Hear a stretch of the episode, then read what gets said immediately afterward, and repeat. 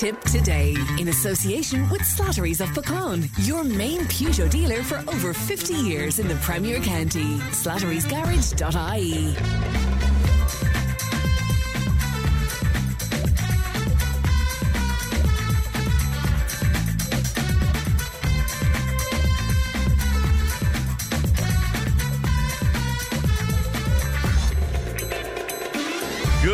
morning. Welcome along to Tipp Today. 1800 938 007. That's our free phone number. It won't cost you to make a call. Ali is looking after the programme today. Coming up on the show, what did you think of this year's toy show with Patrick Kielty? We'll be talking about that in just a few moments' time.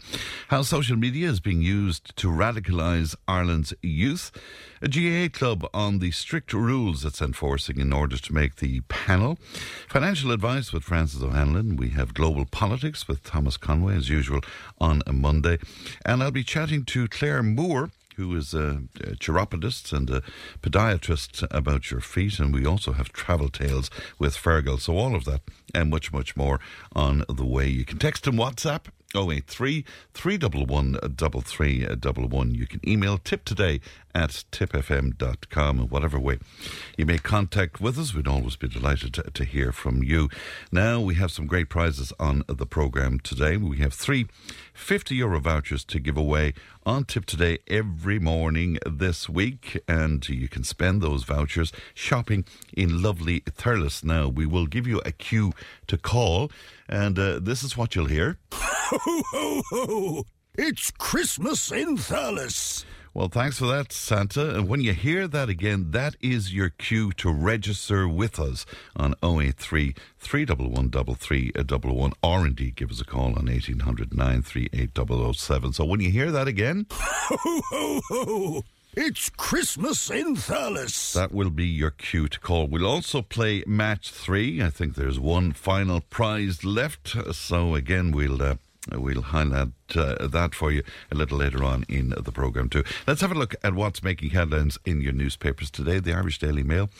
And they're leading with the story that the coalition is acting swiftly to pass legislation on uh, controversial facial recognition technology to quickly identify Dublin rioters. And of course, that move comes as Gardaí expect to ramp up arrests in the coming uh, days. Let's have a look at uh, the Irish Times. And again, a story about the Gardaí there. Senior Gardaí have promised large scale arrests in the coming weeks of ringleaders and participants responsible for last week's violence in Dublin city centre. Also, Paul Lynch has won the 2023 Booker Prize for his novel Prophet Song, becoming the sixth Irish author to win the most influential English language fiction prize since it uh, began in 1969, and uh, the first since uh, Anna Burns won for Milkman back in 2018. Also, that uh, controversy around uh, the Taoiseach Varadkar. He's defended a social media post about uh, the release of Irish Israeli hostage Emily Hand after it sparked a rather diplomatic backlash. And uh, the Irish ambassador to Israel, he was summoned to, to the foreign ministry in Jerusalem for a reprimand following strong uh, reaction to Mr. Varadkar's use of the word lost in relation to the release of Emily Hand, who had been uh, taken hostage by Hamas and held in Gaza. Let's have a look at the Irish Indo and their main story. Competition has returned to the energy market with a cut price electricity rate being announced by a supplier. New player, Yuno Energy, is offering a fixed rate that is 5% cheaper than its previous lowest rate. Now, the new rate will mean its offering will be 430 euro below the standard rate offers from other suppliers. So that's kind of good news, I suppose. Uh, the Irish Examiner covering all of those other stories, facial recognition, for example, and indeed the release of Emily Hand and uh, also the uh, the Taoiseach's uh, wording of that uh, Twitter uh, post as well. Um, the other story, though, on the front of the Examiner is kind of interesting. Um, it's a fallacy that Ireland is a minor offender for global emissions, according to former President uh, Mary Robinson. And she was speaking ahead of University College Cork's first sustainability forum. Uh, the former UN High Commissioner for Human Rights said the argument that Ireland is merely a small player compared to the industrial powerhouses like the US, India, and China does not hold weight. It's a false equivalency, says former President Robinson. So if you want to make comment on any of that, we'd be glad to hear from you. 083 311 3311. Now, Patrick Kielty hosted uh, the first Late Late Toy Show on Friday night. It seems to have been a, a success with people on social media reacting very positively indeed. There were some standouts, including a special moment with a young girl from Tipperary, Sophie. She has no idea what's about to happen, but let's see if we can wipe our screen. It's time to say hello to a young lady from Tipperary who is eight years old. Let's see if we can find her. She's watching with her mum, her dad, her brother, and her pet unicorn. Would you look at the look on her face?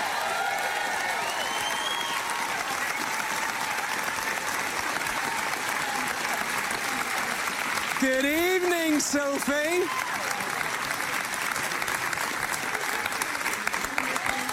Sophie, how are you feeling? Are you okay? Are you okay? Yeah. Good girl. You're at the Dot Theatre there. You're having a little viewing party. Are you enjoying the show? Yeah. Do you think you'd maybe enjoy it a tiny bit more if you maybe came to the show tonight? Would you like to do that? Yeah. Well, funny you should mention that because just outside Sophie, we have a driver and a magic bus ready to bring you and your family and Uni, the pet unicorn. There's Uni to be our VIP special guest uh, on the toy show a wee bit later. How does that sound? How you doing? Good. Yeah? Yeah. You got here. How does it feel to finally be on the toy show? Good. Yeah? Yeah. Tell us, who have you brought with you? Um, Uni. She has leukemia, so she has a little thing here. Ah, so this is for her medicine. Yeah. Okay. And how old is how old is she? She is eight years old. She's eight years Yeah. old, and she's got a lot of love, hasn't she? Yeah. Oh, I'm not crying. You're crying. Um, 083 311 3311. And uh, there you go, where that is concerned. All right, then let us go to uh, Shauna, one of our listeners. Shauna, good morning to you. Good morning. How are you? I'm very well indeed. Good to talk to you today. You were watching on Friday night, Shauna. What did you make of it all? Oh, I, I honestly have to say, and I, you know, I, I do think people agree with me. It was one of the best toy shows we've had in years. Why do you say that? I think there, there was a, a big, a little mix-ups with big mix-ups this year. I think one of the major things was Patrick just seems to have time for everything, for hmm. every child. There was no rush. There was no panic when things didn't work. He just he took it all in his stride. I think as someone kind of sitting down watching it, you just felt more relaxed watching him because he was so natural. Hmm. And just- I, yeah, just- I, I didn't get to see it because I was working, but I was looking at some of the postings on social media, Shauna, and it looks like it got a an all round positive review. But people were saying that he wasn't as central to it himself as maybe Ryan Tubridy was. I thought the exact same. I just think he, like, there was a child at one stage who just said, Can I just tell you something? And he went, Yeah, no problem. He just didn't go, Oh, can we talk about the toy first and then we'll get on to you? He just, every child had their moment. He didn't make it all about him. Like, the, the main theme was Elf. But again, he was just dressed up a little bit, but it was all about the kids. And even very little about the toys. Look, I know it's a toy show, that's fine. But he just focused on every child at that moment that had his wholehearted attention and nothing else mattered. And it was, oh, as a viewer, you could really see that he just, he was in it. Very good. And uh, did you have Smallies with you watching it, Shauna? I did. I had my daughter Ellie. She's nearly four, and to be honest, I, I didn't think she'd she'd watch much of it. She got a good way through. She got a good halfway. She did. She really enjoyed it. She she loved the music in it. Um, she loved like the little bits of toys, but no, she she really enjoyed it. I was surprised.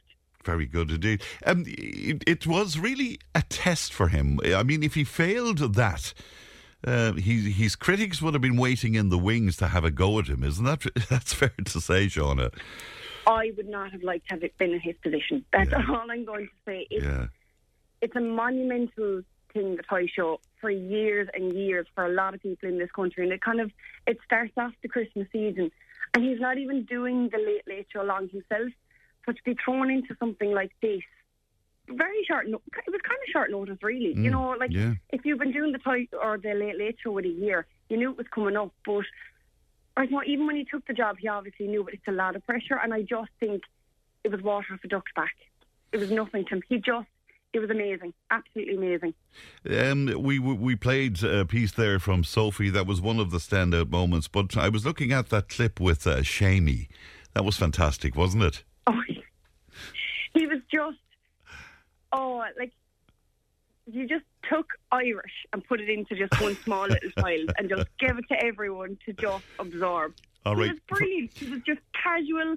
There was no kind of theatrics about him. He was just, yeah, that's Well, me now, and up to the big smoke, and no, oh, it was For, for people who didn't uh, who didn't see him or, or hear him, would you hang on with me for one moment, Shauna? Because I'm just going to play uh, about fifty or sixty seconds from from Shamey's piece.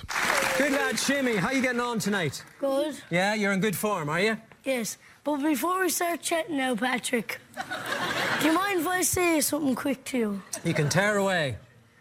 That uh, Uh, after today now I met you, I was thinking to myself, I bet you didn't know you had something in common with our seven-year-old for the country and care. And, and, and what, what do we have in common? That both our first tie show, Patrick. Oh, both our first. Who helped you build the rest of this? And my uncle Aidan, he had to take a Lego day off work. And where does he work? Well, Patrick, I don't want to be saying something like that now because I, I, I don't want to be getting him in trouble. No. No, No, I know what you mean. Did he, did he take one day off or did he take two days off? two days off. He took two days off. he did a fair job, didn't he?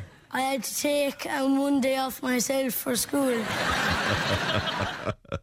Oh my, my Shauna, he was fantastic, wasn't he? Oh, even listening to it again, I was still laughing at him. Just what a, what a little character, like. It's brilliant. Yeah, And sometimes the Late Late Show over the years, the toy show would have been accused of being kind of posh where the kids were concerned. You know, they were from uh, the right side Yeah. of Dublin and all of that. But it, it was brilliant to hear that, wasn't it? That I really found that this year. They kind of just it was very it was simple. It Yeah, was so yeah. simple and it just yeah, no, it was lovely. Well well done, Tim. Uh, very good. And uh, your four, can I ask uh, your the name of your four-year-old? Uh, Ellie. Ellie. And what what what was Ellie's verdict on it all? Um, I, ju- I think she really enjoyed it. Did she? I think she just loved.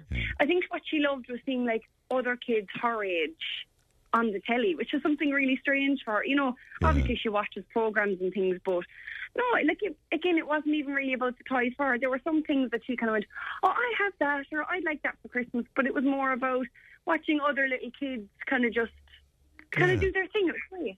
It's great, and in, in a natural sort of fashion as well. I was going to Yeah, ask you, in fact, about the, the toys because one of my criticisms over the last few years would be that I, I didn't see much of the toys. It was more about Ryan. It was more about the musical um, events and all of that. But w- was there a spotlight on the toys this year as well? A little bit. No, he Yeah. definitely did. Like, especially at the very, very start, you know, from the very first, the kind of brother and the sister, he just, he sat and played with them. Yes, yeah. And that's something that Ryan never did, in my opinion. He was kind of like, oh, let's do this toy. Oh, it doesn't work.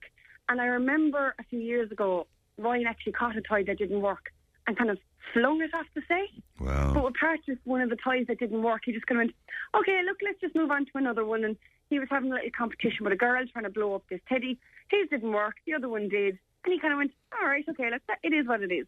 He just didn't panic about things like that, but he still focused on them and he played with them and he did a little skipping game with another girl and he kind of did it in a way that he was playing without really making a huge thing about Yes. having to have it work or if it didn't work and Yeah, it's, Yeah. it's strange you use the word simple, but a few a few of our listeners on to us this morning saying it was lovely because it was simple, and I suppose by comparisons to how elaborate it became in, in recent years. Patrick was on to say um, uh, the first toy show I've watched in ages, really, really enjoyed it. First one since Gaybo, it says here, which is royal praise indeed. Another listener says the toy show was the best yet.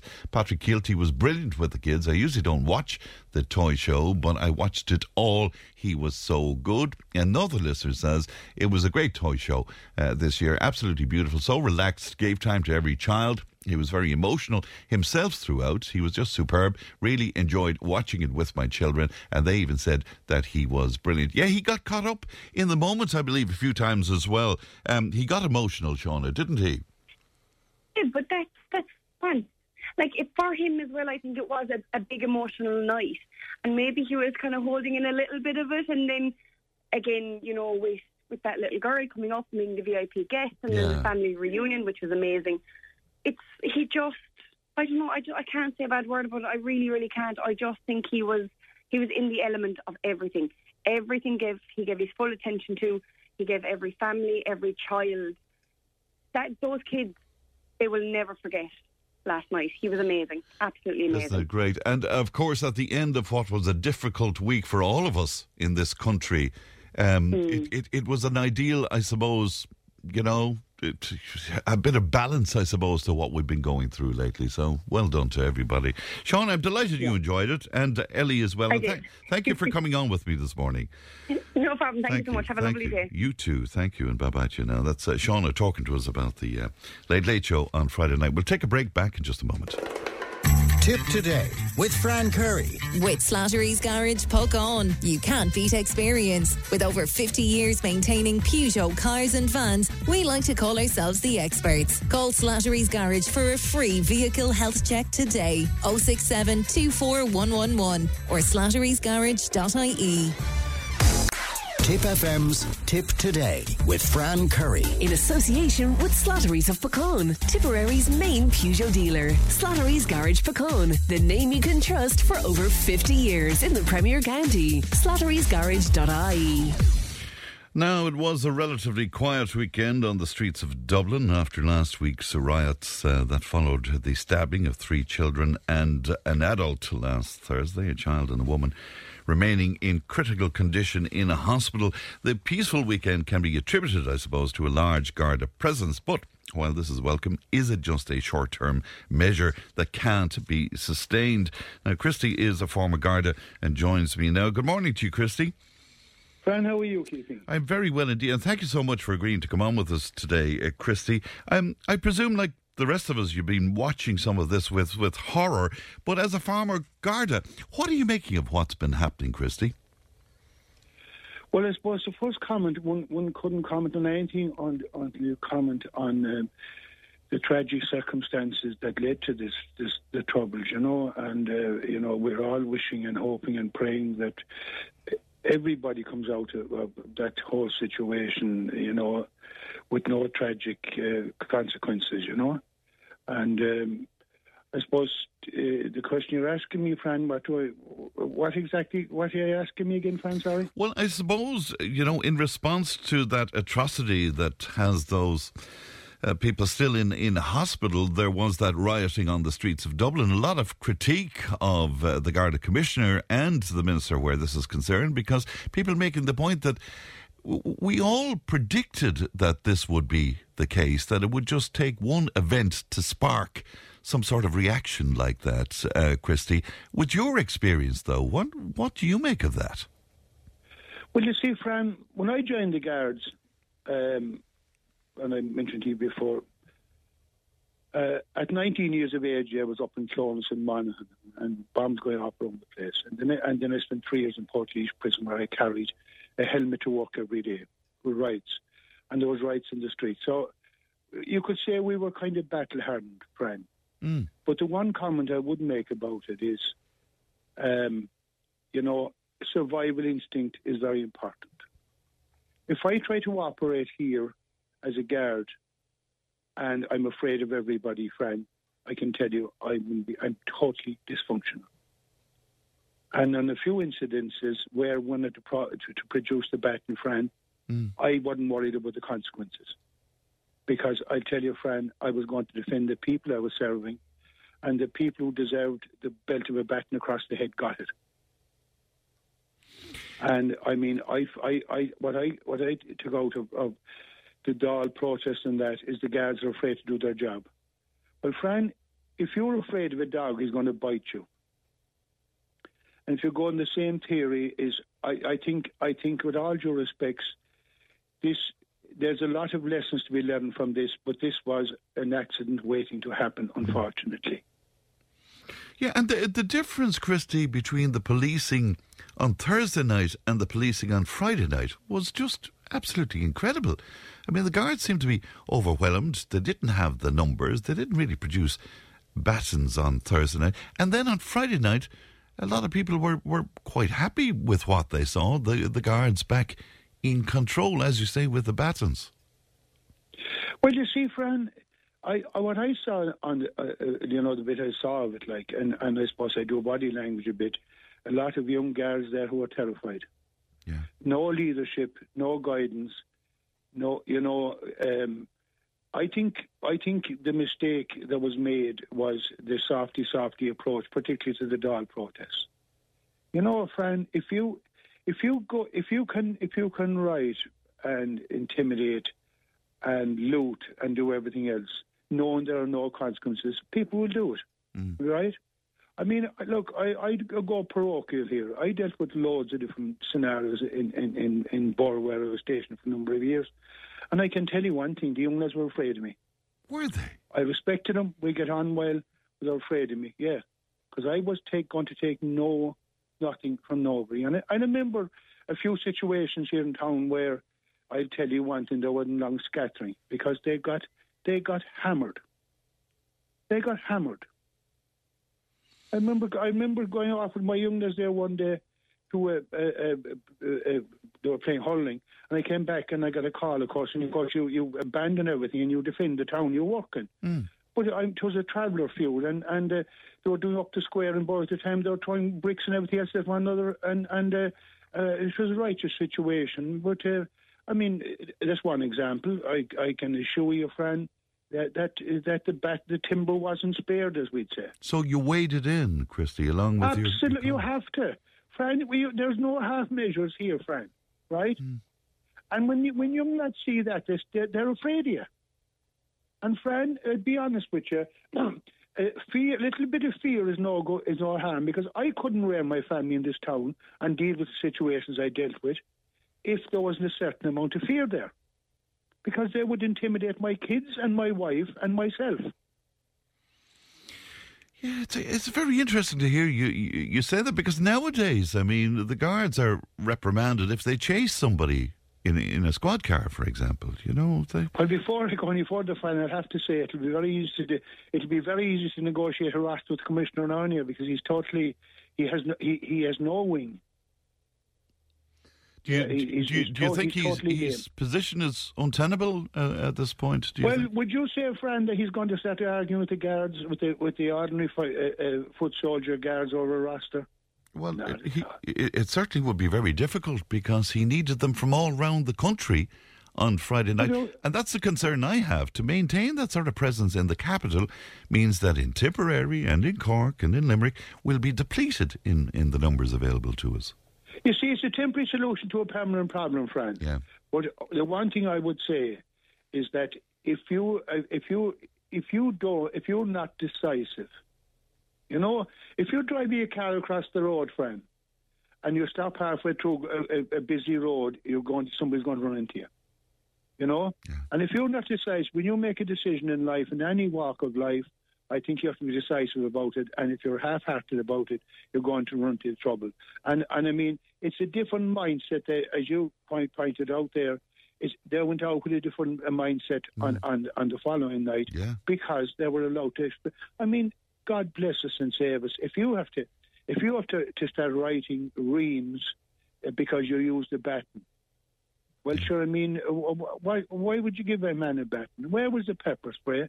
We, we had to we had to go up to the neighbour's field to get a couple of churns to get uh, f to get water. up to the north to get to water cannons. Yeah, I know. I mean, I know. I, and and then and then uh, uh, the Minister for Justice comes on the other day there yesterday and says she's going to throw another three or four lumps of ela- uh, of of um, elastoplast at something more, more money. Should I mean the the problems aren't being dealt with any at all, Fran. Anyway. I mean, the bottom line, if a young lad's leaving the house to create problems, or a young girl, or anybody else, and they know the consequences are, it's very easy to identify a man with a burst head, Fran. But if you put your hand in the fire, you expect it to get burned. So, but if they were going out behaving the way they were doing, lawlessness, the guards afraid to go near them, intimidate him, call him everything under the sun. Uh, derog- uh, scurrilous comments about their wives and their children and their the mothers and everything else. I mean, I tell you one thing, friend. I would have broken rank because I, I would not tolerate that, and to whatever consequence would be for myself, I wouldn't have tolerated that. Christy, And, tha- and it's a different mindset. thank you so much for coming on with us uh, this morning and giving us that angle and that insight as well. Thanks, Christy. Thank you. Good morning to you. to you, friend. You, you too. Thank you indeed. Let's go to uh, Michael now. Michael, good morning to you. Morning, Frank. Thanks for having me on, Oh, giving me a chance to. You're very welcome.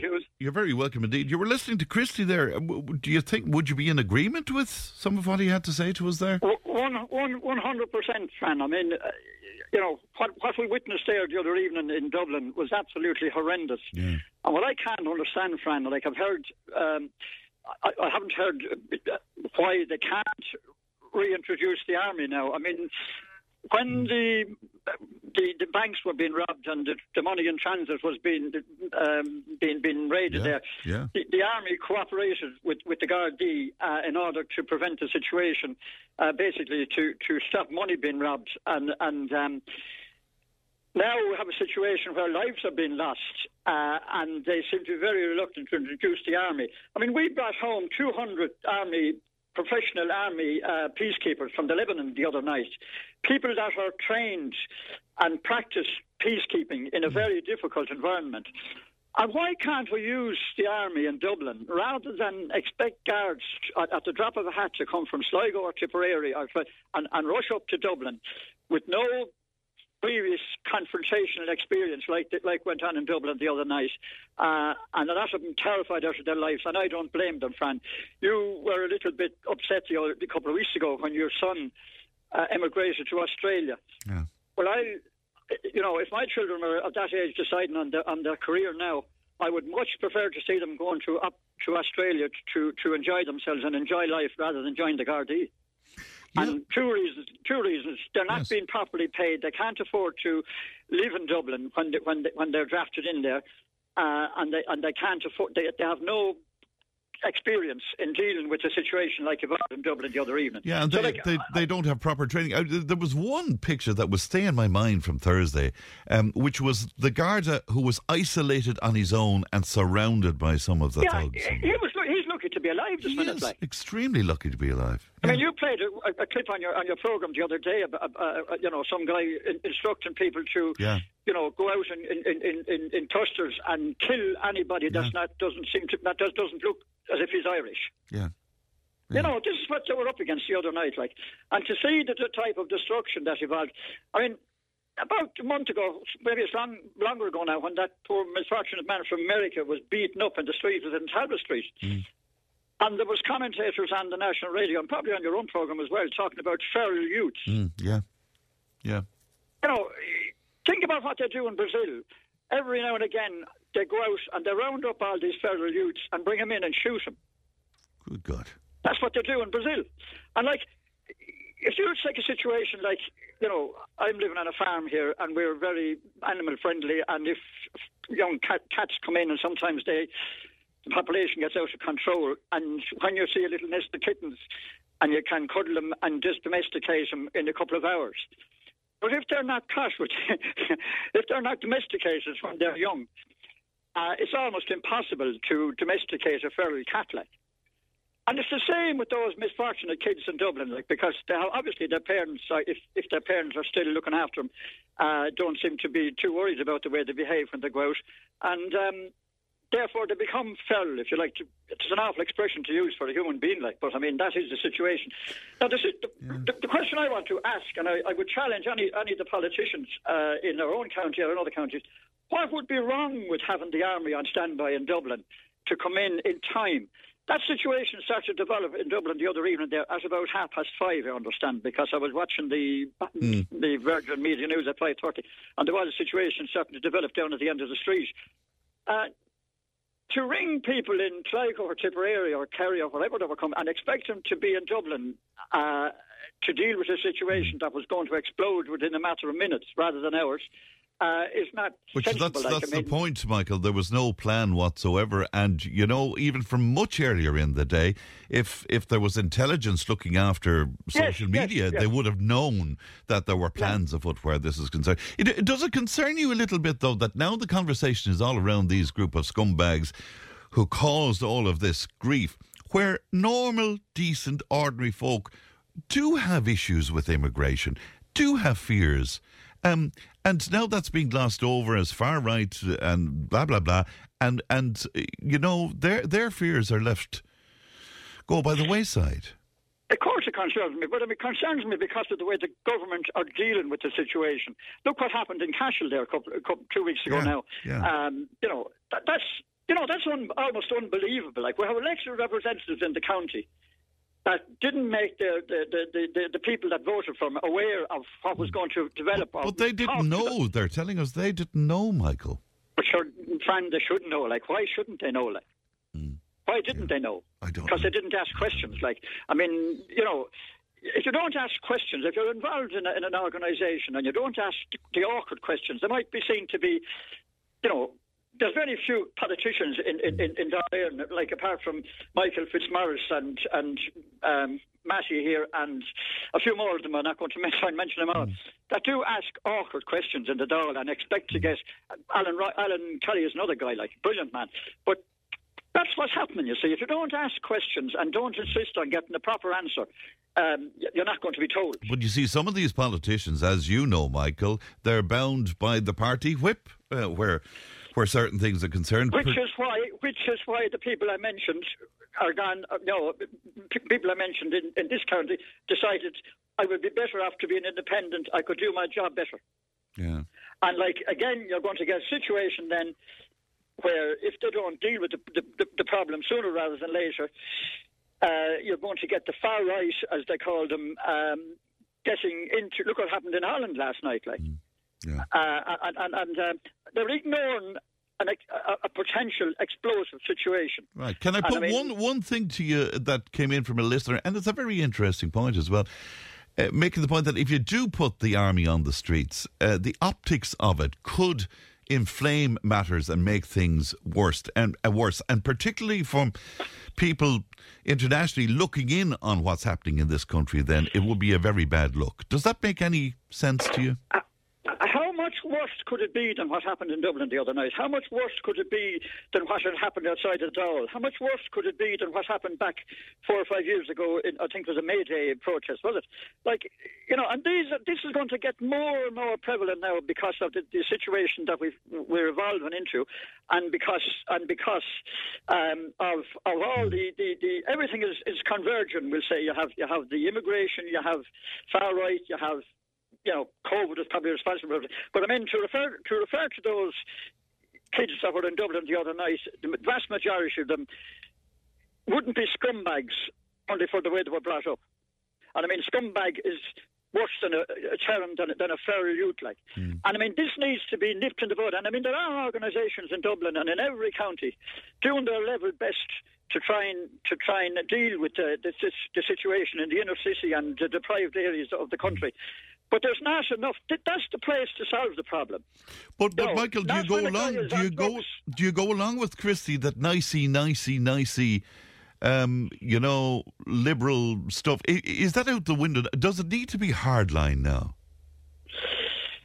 But at, at, I mean, at, at the present time, th- that's why I'm saying the army should be brought in. It does in the short term. Yes. It's a temporary But, solution. but even how the Gardaí, I mean, I like I know it was necessary. I was a little bit uneasy on Friday night about seeing the Gardaí with the batons, only because we're not used to that. Do you, do you know what I mean? But I was uneasy when I saw a guard with, with, with his cap off and Yes. he'd been surrounded And, by and. I made That's and I made me that point as well. I'm just saying we're so used to this notion of sort of you know policing that we all agree upon. Yeah, but that was okay while, while while there was law and order in the country of some description. Yeah. But at the minute there is, you know, we saw what happened in Clonmel recently. You know, at the minute there is a total breakdown of law and order, and people have no respect for the Gardaí, and the Gardaí are, are in a very, very um, you know, the, every guard now feels hopeless about his occupation and his profession, which is why nobody needs to to to to have to tolerate that type of an environment. You can go and get a nice soft job now and earn just as much money, and you have you don't have any threat to your life, or you don't have any. Um, people spitting in your face or that sort of stuff like I mean it's absolutely crazy what's going on and I cannot understand like why the, the the powers that be, if you like, you know, they come on there and they're they're rolling with it, rolling. The country is rolling with money, and they have money for this and they have money for that, and they're spending money like never before, uh, and they're not spending it on on on on, on, on Right. you know making people. And, and Michael, a final question, if I could. The position of the Minister for Justice, uh, Minister McEntee, and uh, the Garda Commissioner, Drew Harris, are, are their positions tenable, do you think? Do they need to step down? Well, I suppose on that one, Fran, I mean, justice, any any person who took up the position of Minister for Health or Justice in the in the in the in the in the recent and, and not so not so recent past was never able to deal with the, the situation that they they, they, they, had to try and manage. Uh, I, I feel sorry for Helen Helen McEntee, is that her name, isn't it? I mean, you know, a, a young woman newly married, you know, that should be enjoying her, her children. Um, she would be way better off now, in my opinion, if she resigned and looked looked after her kids and her family and get some enjoyment out of life besides trying to deal with the situation she's presented in. That's the job for a hardened, seasoned politician uh, with with with um, you know a lot more experience than Helen. Like, and the best to look to her. But I mean, if I was her, I, I, I would be handing over that that job to somebody else because um, she's going to regret it. I think, in, in, and I hope she doesn't. But I mean, in my opinion, she will because you know your your, your kids and your family are just Yeah, there's, Yeah, a, for a there's a, a lot of people that will be waiting in the wings to have a go at you know over that statement because they'll be making the point that um, you know a woman is quite capable of doing a job of, of that stature and still maintain a family and still look after kids and all of that sort of thing as well. So you'd well. If they do, that's that's their point of view. Like, but I'm only giving you my point of view. yeah, sure, I mean, um, sure, and that's why you're on, Michael. That's why you're on, and we're And I mean, she will be, she will be, you know, her, you know, she will be going around on on, on tender, uh, you know, she will be. Yeah. I, I'm su- presume she has a guard escort and a guard driver and all I'm that sure. sort of thing. But even with that, like, uh, if things get much worse, uh, she, she, her life would be life would be in danger. Michael, I must I must leave it there, but really good to talk to you, Michael. I'm glad to have you on air. Thank you so much. Thank you, Fran. You're doing a marvellous job there anyway. Ah, and thanks, best Michael. luck to you. Thank you indeed, and good morning to you. We'll take a break. Tipp FM's Tipp Today with Fran Curry. In association with Slattery's of Puckane, Tipperary's main Peugeot dealer. Slattery's Garage Puckane, the name you can trust for over 50 years in the Premier County. Slattery'sGarage.ie.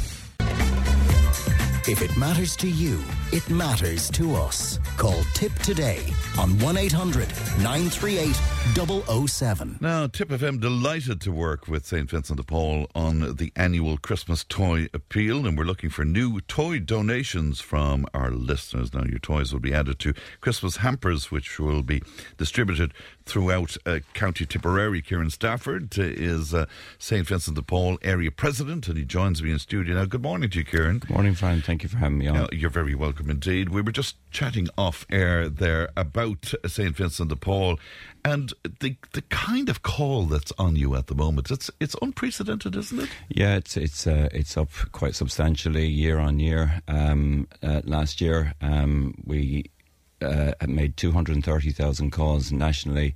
Uh, our expenditure is up hugely um, last year on uh, on the previous year, and we expect it to, to follow suit again this year. I suppose, really, at the end of the day, what we're seeing on the ground is people just simply struggling to do the basics. Uh, we talk about this a lot. Um, you know, we can talk about the uh, kind of stuff that we love to support uh, and really get into, like helping people with education and different things like that, and, and we continue to do that. But really, it's the basics that are causing people the most hardship and the most difficulty at the moment. Trying to keep up with the rents, trying to keep up with the bills, trying to put food on the table. Um, uh, and I suppose this is traditionally what the society has always been doing.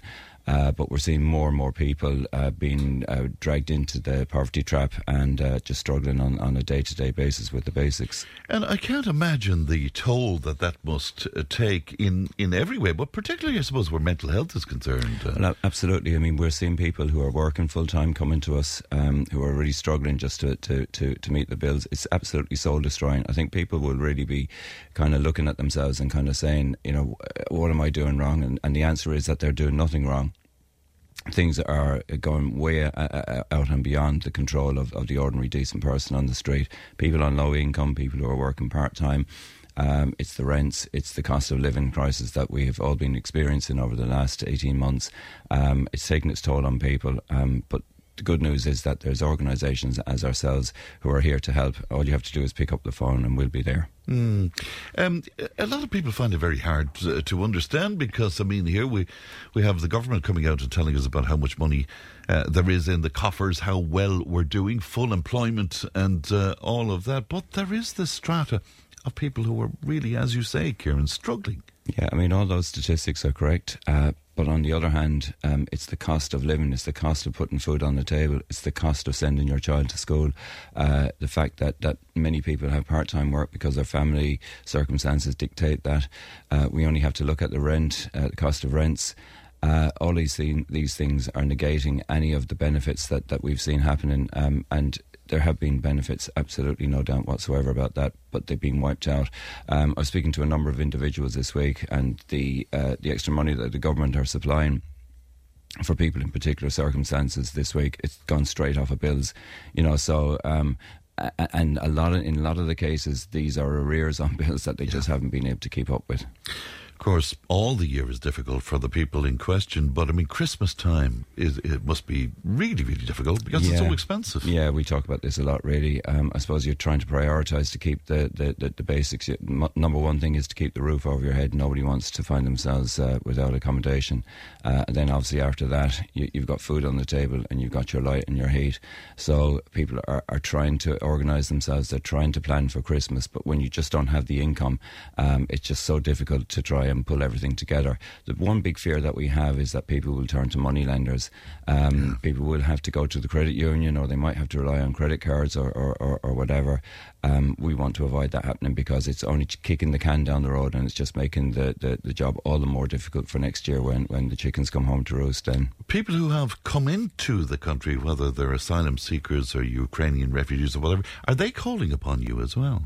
We're not seeing uh, a huge amount in this particular area. I have to say, uh, probably more in, in, in the main metropolitan yes. areas, I, I, would imagine, but uh, certainly not in this particular area. We're not seeing. We're seeing, uh, you know, a, a few a few uh, requests, maybe not specifically from them, but maybe some of the organisations that are supporting them.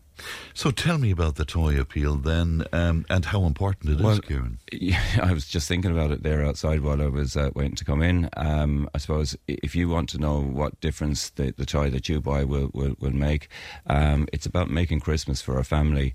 Um, you know, parents would have been trying to organise the, the, the, the, big Santa um, uh, request um, from way, way, way back. Um, but generally, that's about the only thing that they can afford. Um, so you won't have any of the peripheral things that kind of make Christmas, you know, like the board games, the jigsaws, the books that are so important, you know, for the development of children. Um, and those are the kind of things that we really appeal for um, and, and, really, really make the difference. it makes a difference between having, you know, a couple of, of, of uh, stock fillers for the kids And again, we're not asking people to uh, overburden yourselves. We're very, very conscious that people are under pressure at the moment, and there's a lot of calls for, for, for your support. Uh, indeed, um, the support to the society has been up hugely in, in the last year, and we are deeply, deeply uh, grateful for that. Uh, we're simply just asking if you're in a position to pick up uh, a, a, nice uh, toy. It might be a cuddly toy for, for, for a toddler, it might be a board game, it might be a jigsaw puzzle, it might be books. Quite often, we find as well is that the teenagers in the families are, are neglected because the small kids are looked after first, and right, rightly so. But they're important too, yes. uh, and uh, you know we have to consider them as well. If you can afford to, to get a voucher for a pharmacy for for um, you know, a little bit of makeup or whatever for the teenagers, uh, you know, a sports shop so they can maybe get a t-shirt or a pair of runners or some, something like that, or maybe some of the second-hand uh, exchange shops which are absolutely brilliant for value, you know, for, for phones and for uh, games and, and different things like that. If you can afford to do any of those things, it would be deeply appreciated and would make a hell of a lot of difference to a lot of people who are struggling this Christmas. Well, we're definitely going to be a depot here at uh, Tipp FM HQ, Gurton Business Park in Clonmel. We'd be delighted to, to take in um, whatever toys or indeed, as you say, makeup or phones or whatever people can can uh, afford to give uh, this year. And we will announce the other outlets uh, throughout the week. And they'll be running on our uh, advertisements uh, as well. But again, I mean, the people of Tipperary traditionally have been extremely generous, Kieran. There's they have no been doubt. Absolutely unbelievable. Yeah. Year on year, um, we come out and we tell the story of, of what we're experiencing on the ground. We tell people exactly, you know, how difficult it is for people that, that we're, we're, we're, we're uh, supporting. And every single year, year on year, the, the public responds to it. And, and, you know, the society has been in, in Clonmel and in South Tipp over 170 years and year on year people put their hands in their pockets and they support us and in supporting us they're supporting their fellow people in the community who are struggling. I was reading a piece in uh, the Indo today from your national president, and uh, she was making a very interesting point. She said she spoke to one mother in recent weeks who wished the holidays were over and that they had never even begun. It was so difficult for her to navigate yeah. this. I think if if you really dwell on that and think about that, um, how sad is that? Really, you know, it's a time that we all look so forward yeah. to. Family are coming home, we're meeting up. Um, you know, you're you're uh, sharing gifts uh, you're having you're lighting the fire, you're having having the you know the food and that. Um, it, it's it's such a pivotal time of the year for so many people, and for to hear that that some young mother is kind of saying this is a nightmare. I, I just wish I could wake up from. Uh, it's terrible, really, when you think of it. Yeah, and you, you know I can't help but think the the people who were enjoying the show, for instance, on on Friday night, and kids around the TV and the magic of the toys, and and there are families who you know were completely freaked by that, I suppose, because they just can't afford to. As as well as as um, I, you know, uh, I thought when I was watching it, um, how many families are watching that in hotel rooms? You know, um, um, you know, seeing the magic of Christmas, seeing you know all the joy, which is absolutely correct and, and, and right to do. But how many of our poor families and children are, are, are watching that from hotels and from a cold house or from a difficult situation? Mm, it's important to keep that in mind. As I say, we're a HQ here uh, for to accept uh, your toys, and uh, we'll be announcing uh, the other places as well throughout the next uh, couple of days. Kieran, can I just say before we finish up? Sure. We're deeply grateful to, to yourself, the staff of Tipp FM, who year on year uh, launch this really, really important toy appeal, which makes such a difference to so many people. Thank oh, you so we're, much. We're delighted to play a small part in that. Kieran, thanks very much indeed. News and information is coming up. Tipp today with Fran Curry. With Slattery's Garage Puckane. You can't beat experience. With over 50 years maintaining Peugeot cars and vans, we like to call ourselves the experts. Call Slattery's Garage for a free vehicle health check today. 067 24111 or slatterysgarage.ie. Tipp today with Fran Curry. With Slattery's Garage Puckane. Your Peugeot car or van might benefit from a free software upgrade. For more information and to find out if this applies to your vehicle, call the lads in Slattery's Garage Puckane on 067 24111 or slatterysgarage.ie. Gurmina Mahagat Pat, and uh, welcome back to the second hour of Tipp Today. Keep those calls coming into Ali. It's a free phone number, 1800 938 007. The text and WhatsApp is 083 311 3311. Ho, ho, ho! It's Christmas in Thurles. Well, there you go. That is your cue to call, and we have those fantastic prizes. That's uh, three 50 euro vouchers to give away every single day this week for all sorts of wonderful businesses in the Thurles area, such as Bookworm, and there's Barry's SuperValu there, and Stakelum's Office Supplies, there's Helen's Kids Wear, the Mal Curios, um, Shave Road, uh, Boomerang Country Store, Dublin Road, there's Michael. Uh, Michael's Jewelers on the Westgate, and it goes on and on and on. So that is your cue to get involved, and we'll give away those. Uh, uh, those vouchers a little later on. Right now, though, it is time for financial advice, and uh, delighted to have Frances O'Hanlon of FOH uh, Financial joining me in studio. And it's your very last visit to us for the year. Where did the year I know. go, don't Frances? don't ask me. I can't believe it. It's just incredible. Just flown by, hasn't Abs- Time time is just flying Yeah, when you're having fun, Fran. I know, I know. Well, some some of us are having fun, but don't don't don't let's get into that. Well, we deal with some of the questions first of all, Frances.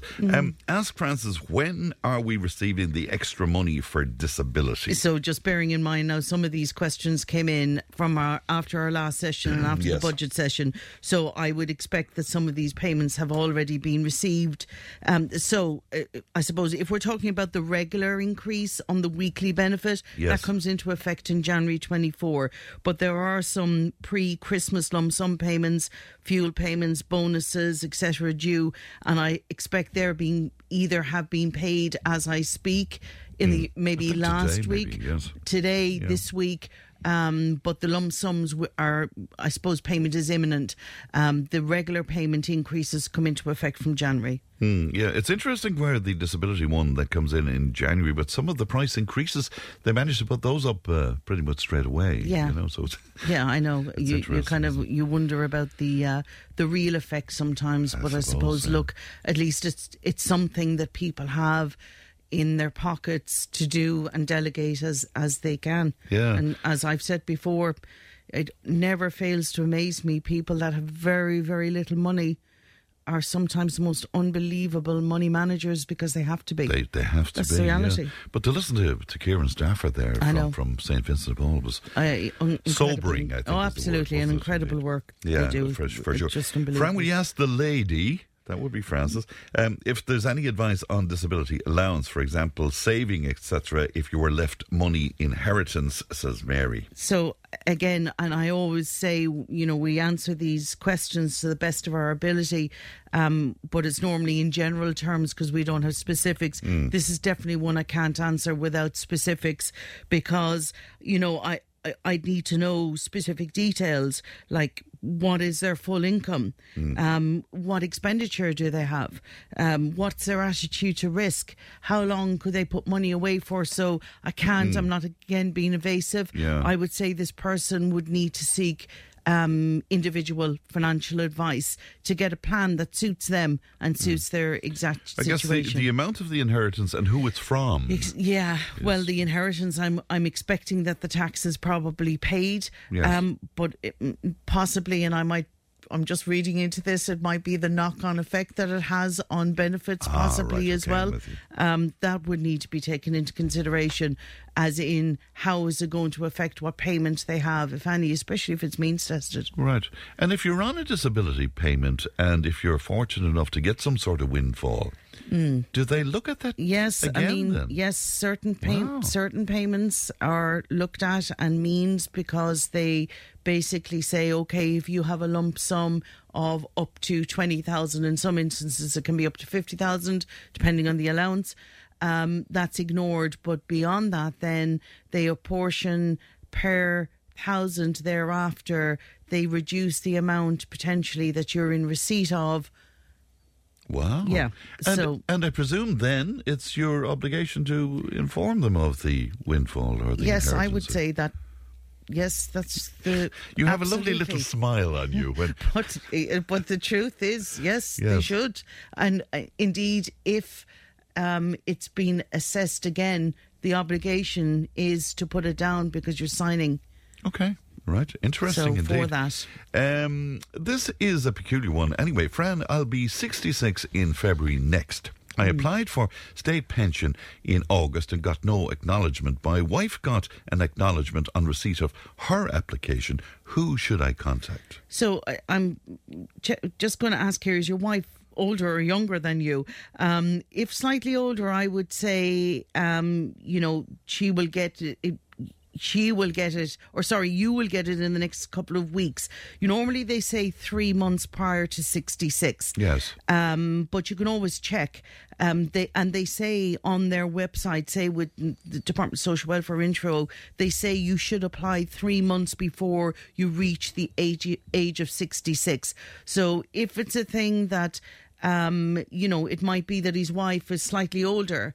And that she's already been assessed because she was closer to the, the 66 Okay. than he is, if that makes sense. But I would say, look, if in doubt, go and check with them. But I expect they might say if there's more than three months to your 66th birthday, they might say, listen, you're in the queue. Um, we'll get you. All right, okay. Okay. Another one. I'm 68 and I work as an SNA. Am I entitled to claim my old age pension now at 68? Yep, yeah, and that's what I'm saying. At 68, why not 66, right? Because they should have um, been in receipt of their old age pension at 66. That makes me wonder, though, what PRSI class they are. Hmm. Uh, you know, you would expect, in my experience, an SNA, um, a special needs assistant, who's working under the Department of Education would be Class A PRSI, so therefore they should be entitled to their state pension um, at 66. It might be that they haven't claimed. Uh, As- as simple as that. You know, it's as simple as that. It doesn't matter if you're still earning; you can Yeah. still you're still entitled um, And, to state and pension. explain that to us. You have to go and apply. Yeah. You, you're not going to be sent this. No, so it's back to our previous caller that has applied, and he's saying, you know, I haven't heard anything, and we're saying, look, you need to apply within normally within three months, but with this person, we're saying they're 68, they probably never applied, and if it's a late claim, right, you can only claim back six months. Right, So if okay. if it's 68 that this person still hasn't claimed they're entitled, and I'm, we're assuming here they're entitled to the state pension, by the way.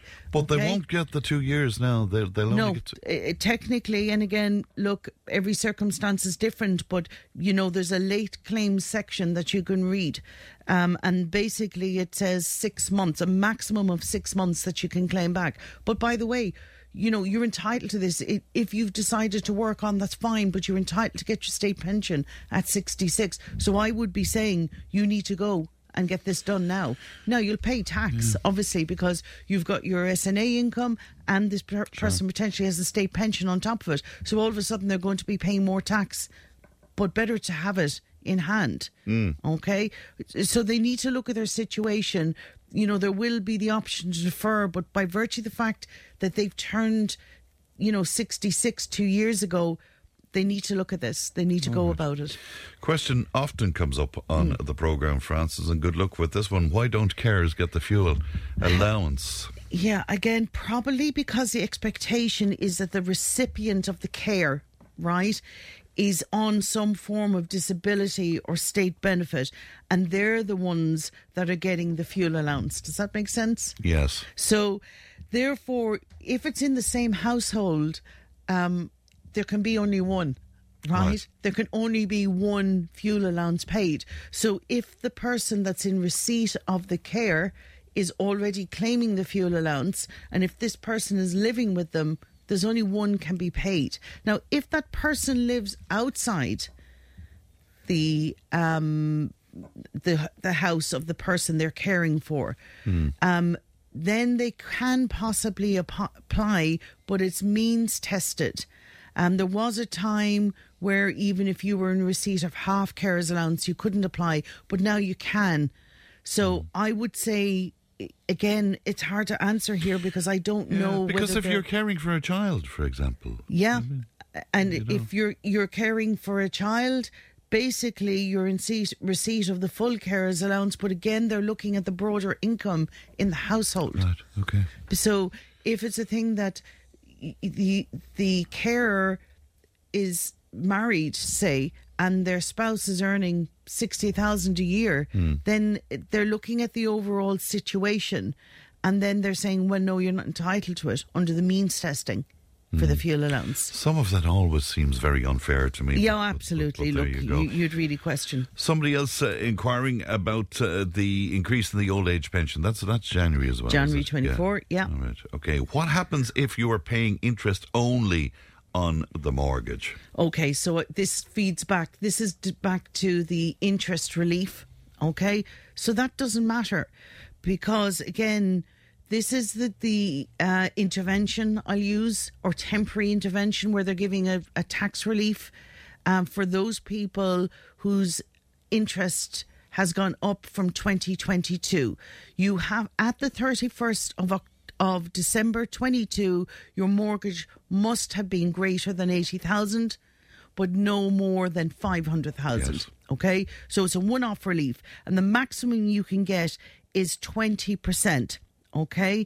Or 1,250 max. So what you have to do is you have to upload your statements from 2022 and 2023. So bearing in mind, we're still in 23. You won't be able to download that sta- or get that statement probably until January, at which point you have to go into myrevenue.ie. It doesn't matter whether you're interest only or whatever. The point is that you're paying interest. Yes. Okay.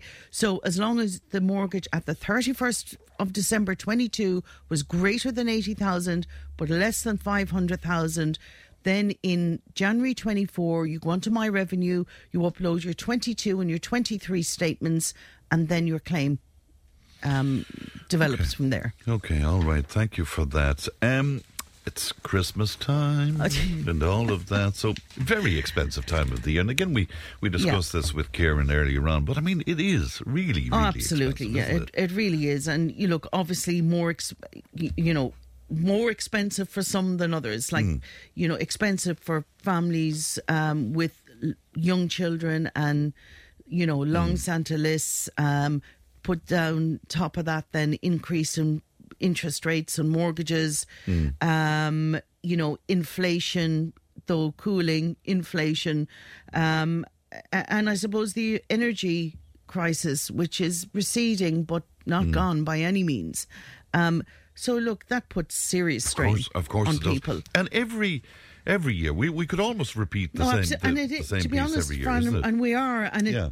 uh, you know, if people are listening, thinking, you know, did we, did we not discuss Did this? we hear Yes. this before? Yes, Yes. and you will hear it again and again because unfortunately, that is just the reality. Yeah. These are the fundamentals. Now, if people listened last year and Mm. in previous years, they would have been saving all year and they wouldn't have to borrow. Well, I, and I just I, there's one particular guy in my locality, young lad, and Yeah, in tell me around- about that. I thought yeah, that was a in- great in story. around May, I was uh, walking home one evening, and uh, uh, there was some event uh, locally, and he shouted across the, the the road to me that he was already saving. So that tells me a couple of things. You know, first of all, the the demographic of Tipp FM is wide. Um, I think this guy is probably around 22 now. So. But he, um, he took your advice. he took the advice Well and he done. told me in May that he was already saving. But I suppose, look, you know, joking aside, it is important. That's your ideal. Yes. Your ideal is to save because, again, Christmas comes every year. You well, know, many families are in that trap, Frances. You know that they, they borrow for Christmas, they pay it off, and then they borrow again. For Yeah. and it's very hard to, to maneuver yourself out of that. yeah, it is because again, that comes. The only way you'll maneuver out of it is that you make a concerted effort to say, "Okay, I'm not doing this again, and I have a little bit extra this year." Um, uh, because I've got an ink or you know slight cut in maybe um, taxes or extra allowance from whatever um, my interest rate is okay or whatever, and that you say, okay, I have this extra amount of money. It could take you a couple of years to get the momentum Yeah. behind uh, to be in a position where you don't have to borrow anymore and that you're saying okay that you have a buffer for example again as if somebody who's getting tax relief on their mortgage and let's say they're getting the infamous 1250 back that'd be a great kickstart to to put yourself in a position from next year on that you wouldn't have to borrow uh, for Christmas, that you could use that as a base and then you could just Mm. add a little bit to it. But I mean, these are all the ideals, Fran. The reality of, it when people are on the ground and But they're trying to pay bills and there's something goes or the washing machine goes or whatever it be. That that's a different matter. But look, the ideal is save. Um, I suppose this year, as every year, I would say try and shop local as you can. Um, Hmm. You know, I know you were saying there was a great event in in, in, In Nenagh. yesterday. Uh, you know, about it, a thousand people out in the street. you know, isn't it great? Yeah, yeah. You know, yeah. really is. So and, look, and shop local, in Shop fact, local. Was, was behind that. And I mean, well, look, if know. we're if we're looking at Tipperary, try and shop local. But if we're looking anywhere, like I mean, look at all of those poor, misfortunate uh, retailers in those areas that were really badly flooded.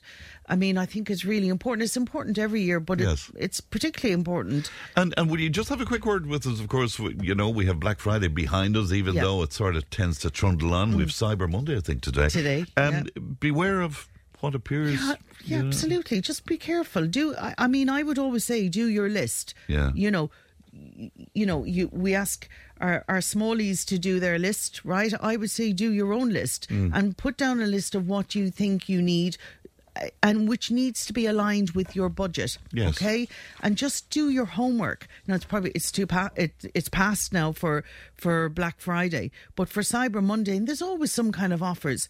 Are they genuine offers? Are you overpaying? Could you know if you waited until next week? If you can try and do your homework earlier, if you can do your homework in September or October, especially for bigger ticket ticket items, I But, think but it's you really can be important. taken in so easily, Frances. A, a few weeks ago, I was trying to buy an iPad, Mm. and I thought I came across the most amazing bargain, Mm. about half price. I said, "This is wonderful." For once, I double checked it. I thought it was too good to be. Mm. It was a previous generation yeah. um, Yeah. of, of iPads. So, Yeah. you know. and and I we could have gone shopping together because my my second year college student we were literally standing in front of an iPad thinking well why is that one so much cheaper than this one Yes. and again when you're adding on previous the, the, generation. the Yeah, oh, yeah, stylus the- pen yeah, and whatever know. and of course that was previous generation Uh, and again it's just technology Sure. again it's, it's moving so fast. You Absolutely. see. So, so the buy now, pay later, and all of that. Yeah, so Um, look again, I would just say this is all the rage. So, you know, pay later with Klarna, you know, it, it- I suppose. Were many what's the- people not not not familiar? When I was chatting about this in the office, not familiar with. Yeah, it's it's all the rage Is it? on Yeah. you know all, if you're looking at say the various very and whatever it be and uh, uh, um, all of these websites they're offering this to people where it's basically buy now and pay later so they vary okay so some of them like if I'm looking at the Klarna for for instance this is definitely the all the rage. We mentioned this about two years ago, and it's becoming increasingly, increasingly popular. So, what's the catch? Nothing. I would say if you stick to the terms and conditions as to when you have to pay it back.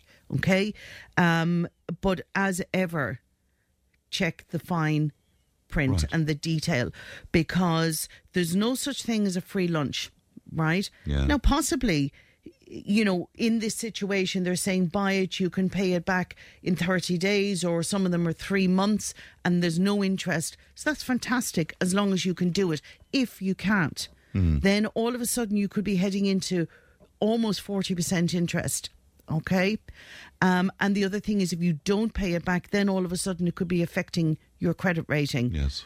And that's a whole different ball We're game. always warning about that. Absolutely. And we know because the reality is that anything over 500 euros, okay, be it a Klarna, be it a ca- any other catalogue, credit card, overdraft, it reports to the central credit register.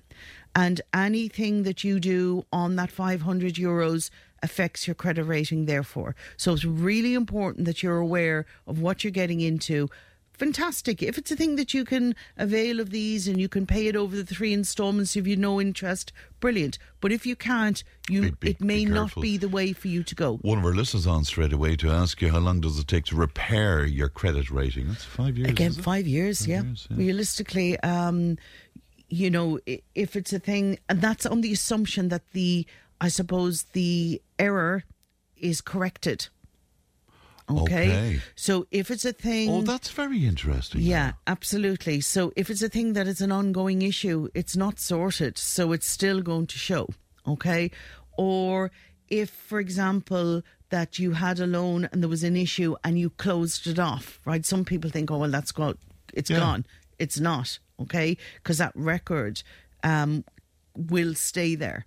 Okay. Oh, that's very interesting. I think most people are of the opinion that, you know, after five years, whatever happened is wiped. Yeah, no, it has to be sorted. you have to deal with it. Be it, you know, again, it may have been that it was a situation back in the day where it was written off or whatever, mm. but you need, I would say, you can do a credit check on yourself once a year, and we've mentioned this before. Yes. Do it. It's a great way just to see where you're at. Yes. Okay. M- money lenders, needless to say. Look, Yeah. Don't go there. Don't- if don't you can't, like, and again, here we are saying, "Oh, save! Oh, don't Yeah, do that! yeah. Don't do this." Some people, at their back are, is against the wall. We're just trying to say, please, please, be so careful. For people that are on social welfare, don't forget the, your local credit union. Okay, Hmm. um, you've got a facility for those that are on social welfare. It's called It Makes Sense Loan. Right. Okay, so they're trying. This is a facility that's in place um, for those that are on social welfare, social welfare recipients.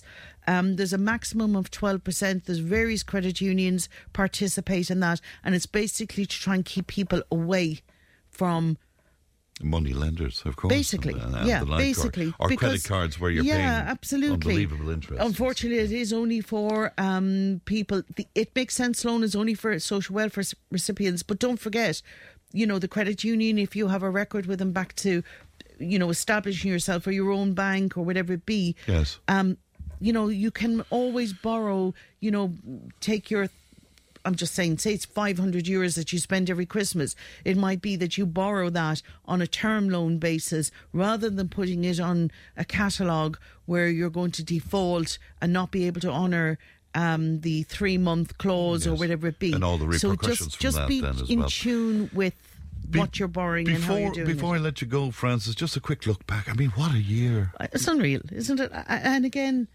you know, last year we were saying we were looking back on the on COVID, COVID, and yeah. whatever it be, as we were the year before. Now this year, like it, obviously the effects of climate change, m- even for the the most cynical of people, have to say what is going on. We've a war in Gaza. We've a war in Ukraine, which seems to have slipped down the headlines. You know, earthquakes. Uh, it, it's just, you know, is it almost biblical? Yeah, What's happening? Uh, you know, millions of people in the, displaced in the world, energy and food crisis. Uh, uh, like, and I suppose, look, we- Rioting in our capital city, for instance, I mean, Frances. you know? really, Yeah. Let's let's not even. Yeah. It, it's Yeah. just hard to consider. But in saying that, there are an awful lot of positives, and we've said this before that Ireland is a fantastic country. Mm. We are really lucky. Okay. Now, in saying that, we have to be mindful and mind our country, and my, even back to that situation of what happened last week. Yeah. Like, uh, you know, uh, taken away from the main event, which was a horrific stabbing Yeah. in our capital city. But I suppose I would just say to people if you're in a desperate situation, if you feel you've nowhere to go, there's lots of places out there. Heard Kieran Stafford, you know, speaking earlier, St. Vincent de Paul, unbelievable. Unbelievable the work There's, they do there's for so people. many great organisations. But I would also out there as say, well. if you're in a position, give to St. Vincent de Paul if you Mhm. can. Is a great. Sometimes the, the, the, the warm glow of giving is is fantastic. Of course as well. it is. If people want to talk to you and get some advice, Frances, how can they do that? Okay, so they can ring the office 052 6129487 or they can go onto our website www.foh.ie. All right, great to see you and happy Christmas Thank to you you, and the, happy the Christmas team. to Thank you you for all the as well. wonderful pieces during the Thank year, you. Frances, as well. We'll take a break, back with more. Financial advice with FOH Financial Limited. Tried, trusted, and experienced advice. See FOH.ie. FOH Financial Limited is regulated by the Central Bank of Ireland. Tipp FM's Tipp Today with Fran Curry. In association with Slattery's of Puckane, Tipperary's main Peugeot dealer. Slattery's Garage Puckane, the name you can trust for over 50 years in the Premier County. Slattery'sGarage.ie. If it matters to you, it matters to us. Call Tipp today on 1 800 938 007. Now, you're very welcome back. Time to talk global politics, and glad to be joined in the studio by Thomas Conway as usual. Good morning to you, Thomas. Good morning, Fran. Good to see you today. It really is a time of change right around the world. Look at what's been happening in the Netherlands. There's a surprise for everybody. There is a surprise for everybody. I, I could not get over this. I could not get over this outcome. For people who aren't maybe familiar, there was a general election in the Netherlands last week. The long serving Prime Minister, Mark Rutte, uh, who had been in power for about 13 years and has led the Netherlands through thick and thin, he's decided to step down. Uh, it was foreseen that his successor, a woman called Dilan Yeşilgöz, uh, would replace him as prime minister should they get enough votes. But instead, who swept to power but a man called Geert Wilders, who is a far right character, a real anti immigrant, anti Muslim campaigner, anti Islam campaigner just a remarkable result. The opinion polls didn't foresee it. Nobody foresee it. No, nobody saw it coming. Uh, but Wilders snatched power, and it looks like now that he will be able to form a coalition with a number of uh, slightly smaller parties. And Thomas, will he not have difficult forming uh, difficulties forming a coalition? Because a lot of the parties were saying we we wouldn't work with him. But of course, this was ahead of the election. This was ahead of the election, and that would have been their long-standing views. Because Wilders is a fascinating man. He's not he's not a new kid on the block. Mm. This guy has been around the place for the past twenty years or so. He's always been there agitating for change. He's been one of the foremost right-wing characters across the EU. We saw them spring to popularity during the kind of migration crisis of around 2015 to 2018, that kind of period of time. Mm. Since then, they're they've kind of maybe lost a little bit of popularity. They've fallen in the opinion polls somewhat, but my God, has he, has he burst back onto the scene now? Did, did he follow in the steps of Marine Le Pen in France? In that, did he begin to water down some of his yeah. rhetoric in some and way? he moderated and softened. And this has been a theme we've seen of many right wing leaders and many right wing parties. Marine Le Pen being the obvious one, whereby they start to soften and moderate their rhetoric uh, to come across as a little bit more genuine, a little bit more uh, government responsible, mm. I suppose, is the word I'm trying to uh, trying to find, because they know that in order to to attain the votes they need, that they need to appeal appeal to that middle ground of voters, and that is what Wilders has done here. He has softened his rhetoric slightly. He has kind of veered away from the anti-immigrant, anti. Uh, anti-Islam stance mm. and concentrated more on the pressing issues such as the cost of living, uh, mm. the cost of the cost. And housing is a huge issue. Housing is another huge issue in the Netherlands. Yeah. There are all sorts of problems affecting their housing, their property sector. Uh, so by focusing in on these issues, by honing in on these particular issues, he has cultivated quite a strong uh, following, quite a strong mm. cohort of support there. Uh, still, though, I didn't foresee this. And, and nobody else did. I was looking at some of the pictures when the, the results came out, and the look of shock on some of the uh, politicians was, was incredible. Um, it, it, it's a bit of a culture in the Netherlands, is it not, to take a long period of time to form a government? Yeah, though, they have it? a history of uh, taking absolutely ages to form coalitions. Yeah. And was it 10 months to. 10 months previously the for the previous yeah. administration, for Rutte's previous administration. The way I foresee this going was there will be some co- sort of confidence and supply agreement. The the will say formerly the main party, the party of Mark Rutte, uh, will will engage in a confidence and supply agreement with Geert Wilders' party. He'll be thrown in with a number of other smaller parties there as well. It's quite complicated, quite complex, and quite difficult to get your head around.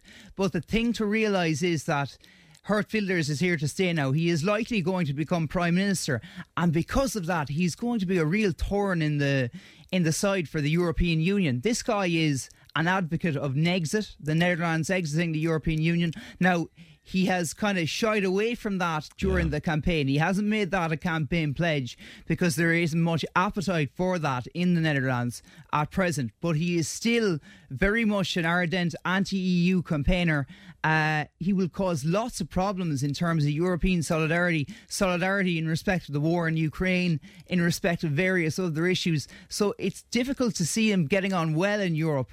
Uh, he would probably create more problems than than will be welcomed by European leaders. It's is it an indication of more to come though, where elections in Europe uh, are concerned? I think, and I would be fearful. I mean, we saw the events in this country in the past week. We discussed it off air how we don't have an actual political far right grouping. We're probably quite unique in that respect because a lot of countries do. In the Nether or in Hungary, you have the likes of Viktor Orban there, who's been in government, been in power for years now.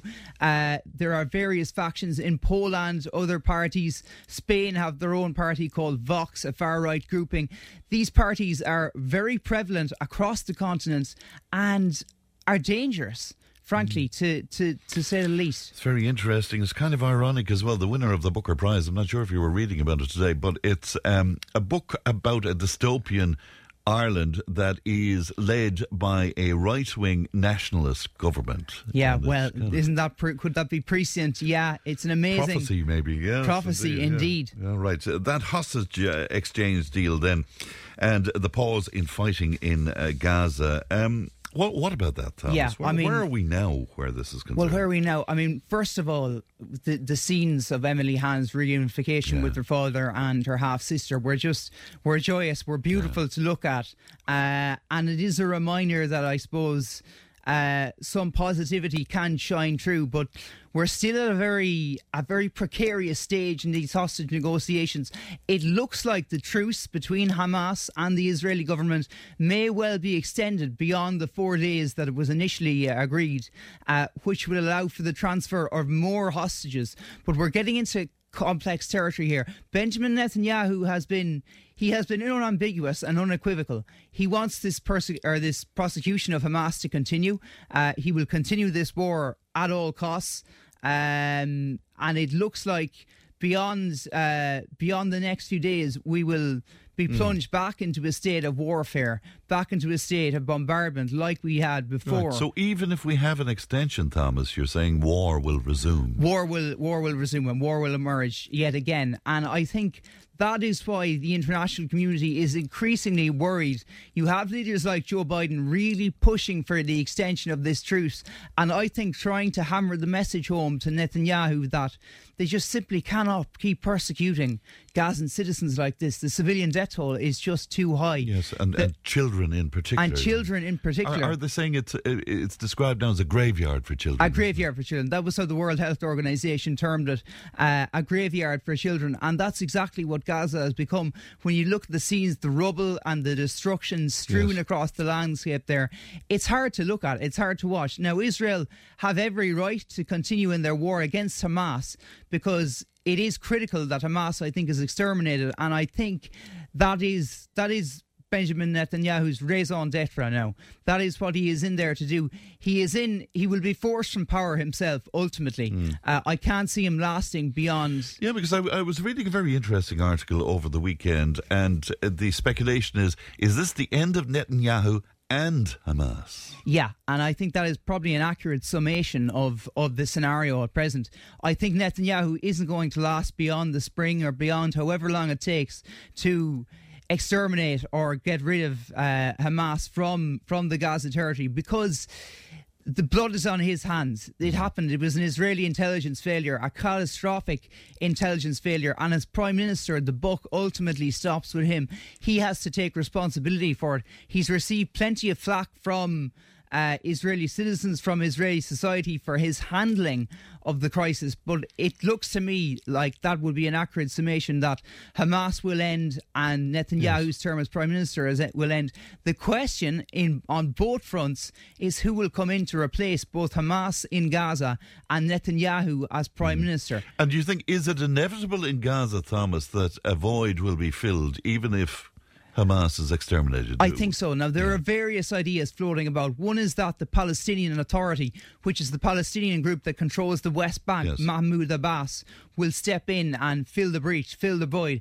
Another is that maybe a coalition of Arab states, the likes of Saudi Arabia, Qatar, the UAE, will will form some hmm. sort of administration and Would that be acceptable to Israel? I, that is the question. That is the that is the big question. What would be acceptable to Israel, and what would be acceptable to Israel's international partners as well? Because they cannot allow Gaz- Gaza to slip back into ruin, to slip back to where it was before this crisis began. It is simply unsustainable. That's what Hamas has proved. Uh, this whole crisis But uh, has. looking at the photography and the videography, um, I mean, that country will have to be built, rebuilt from rebuilt scratch. from scratch effectively. And it will be a major logistical effort. It will be a major humanitarian effort uh, let alone for the people. You have people here who are not only the, the physically wounded and physically who, who have died uh, you people who will be mentally scarred and will hold incredible resentment towards the Israeli government.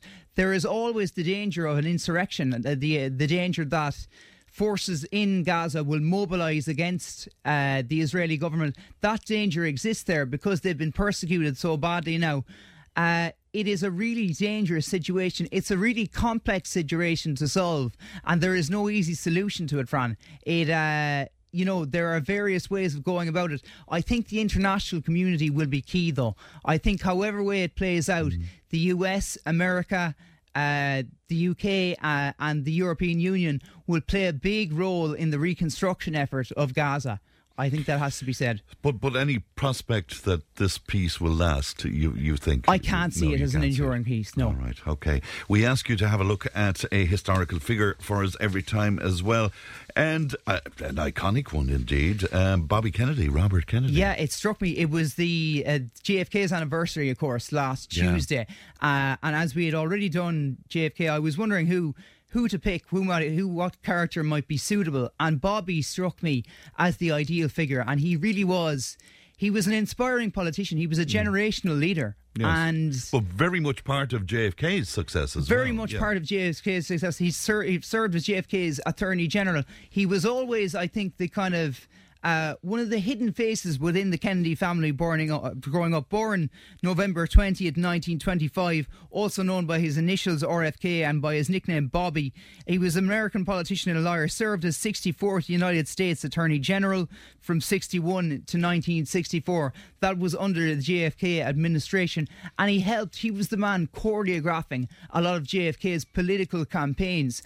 And of course, he would go on to run a momentous political campaign himself for the Mm. presidency in 1968, only to be shot down, to be taken down by Sirhan Sirhan, Mm. an assassin uh, in the Ambassador Hotel. He was brutally assassinated, like his brother, which really is tragic in the sense that you just wonder, you just wonder what might the world have been like had one of the Kennedys survived, had one of them Had- stayed around. Had he won the primaries for the Democratic Party at that point? uh, when he was on the verge. He was Well, on the was verge he? of Yeah. receiving ratification as as a candidate. Uh, so he was on the verge of standing up to compete against uh, compete against Richard Nixon, Yeah, I think, yeah. uh, and stood a real chance, a real chance of re-election.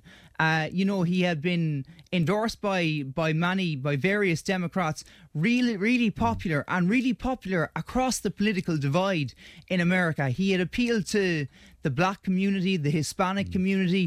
Uh, there was And a sense was of that solidarity. because he came across as being fearless? I mean, he took on the, the unions, he, he took on the mafia, God Yeah. knows, you know. I mean, was that fearlessness? I think there was an element. appeal? I think there was an element of that there. I think people found him inspiring. People truly believed that he could lead and lead America to a better place. Great orator, of course. A fantastic orator, and there is, there are accounts of, we'll say, the oration, the speech he gave on the night that Martin Luther King was shot uh, in in one of the cities. It escapes me now, but uh, his speech was so moving that there were no riots Yes. in that particular city. That the there was complete solidarity. But uh, the irony of it is, though, he did endorse the, the tapping of Martin Luther King's phone, did he? Yeah, there are certain kind of peculiarities like Yeah. that uh, that creep into the Kennedy story, and I think there are all these hidden secrets in that. Uh, that's when you get behind behind the the curtain of. Uh, U.S. bureaucracy and the U.S. political system, you have lots of things happening, lots of surreptitious uh, acts taking place, and that was probably one of them. He uh, but on the other hand, he was quite supportive of Martin Luther King. Uh, he supported the Hmm. And civil rights, the course, civil yeah, rights yeah. movement, an ardent supporter of it, really. Uh, so that was kind of a peculiarity. But it is amazing to think that. I mean, he was a, he was still a relatively young man when he was Yeah. assassinated. He stood a real chance of being elected president, a real viable chance uh, of attaining the White House. Uh, but it was cut short for him by Sirhan Sirhan, uh, who it, it came up. He was released for parole, supposed to be released for parole earlier this year. It was denied for him, so he's still in prison. Dad and I just discussing it on the and, way down. And again, a lot of conspiracy, of course, around the killing. a lot of of conspiracy, too. Yeah, uh, typical, yeah, yeah. typifying uh, the Kennedy name. You know, they really are a family steeped in ill luck, but they are they are an incredible family, Yes. uh, an incredible political dynasty, and there is no other word for them. They were a political dynasty. You had Ted, which maybe we'll look at another day, but Bobby, I think, was was my personal favourite just for his. Do you know? I think the most interesting of them all is Joe Kennedy. Is the yeah, father, his father. Yeah, his father, who who had many different layers to him, was highly ambitious for his children, Ruthless. uh, ruthless. Yeah, yeah. Uh, Work with the unions and the mob and all. Indeed, yeah, yeah. indeed, and sort of involved in all sorts. Um, it gives us a clue what we should be looking out for uh, this week. Uh, UK, I suppose. So there's of all, plenty of things. possibly? Yeah, there's the reaction. We had the UK autumn statement last uh, last week, which is effectively the UK budget. Yeah. So the Chancellor of the Exchequer, Jeremy Hunt, went out and announced a new package of measures, uh, the budgetary measures for the coming year ahead. Uh, it's elicited a mis- mixed reaction. Uh, you, some voters were. Uh, happy enough with certain tax cuts in it. Others weren't so weren't so content. Uh, it'll be very interesting to see how it pans out over the next few weeks, how, over the next days and weeks, because Rishi Sunak, as we know, is a man under serious, serious pressure.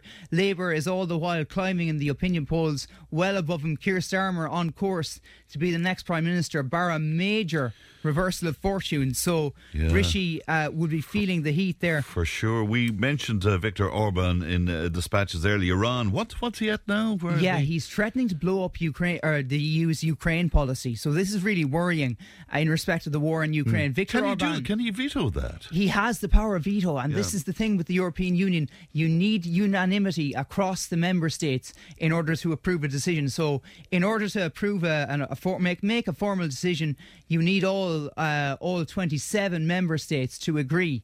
Uh, so one one veto can can Right. hold up the entire process, and that is what Viktor Orban has. Uh, So, what is this about financial and military support for Ukraine? for that it? Ukraine. He disagrees with it. He disagrees with it fundamentally, uh, and he is in he's in trouble all right already because the EU was holding back pandemic recovery funds from Hungary. So that's another point of dispute. He may be using this as leverage to kind of get at those negotiations. So it's a really it's a really interesting one. I mean, Orban is. And we'll look at him in detail a little bit more on the programme hmm. someday. He's a really intriguing figure, how he has come to power in Hungary and the hmm. grip, the sheer grip he has over Hungarian Is he society. not? Is he not sort of coming from from an interesting place though? Because I mean, America can't continue to support Ukraine in the way they have been doing so. Yeah. So the result of that, if they pull back, particularly if there's a Trump presidency, um, what what will the result of that be? Yeah, and Europe will have to take more Yeah. responsibility ultimately. So you can see, you can see maybe where where Orban is coming from because Europe. Europe has a right to protect. Europe contributes uh, a disproportionately low volume of income to to NATO, to its uh, Yes. defence forces. I think it's three percent of national GDP that a country is obliged to Yes. spend. Very few Trump, Trump was very countries- strong on that. Trump was he? very Yeah. strong. Yeah. Ironically, is one of the few points that Trump was probably right on. Uh, you know, in hindsight, because NATO is underfunded, the Americans still contribute disproportionately to it. Uh, so the EU will have to step it up a gear here. But Orban certainly not afraid to to make his point, make his case. Very good. And finally, uh, drug liberalisation in New Zealand. And of course, the, you know, we should be looking at this here as well because a lot of talk of that where Yeah. Ireland is concerned. Just yeah. thought I'd mention this. Helen Clark, the former pre- uh, Prime Minister of New Zealand, has advocated for a policy of drug decriminalisation Mm. effectively, which would make legal the use of certain illicit drugs for, I suppose, people in certain circumstances whereby it's seen as a medical condition, whereby they're suffering from drug addiction, drug problems, uh, uh, unable to unable to cope with their problems.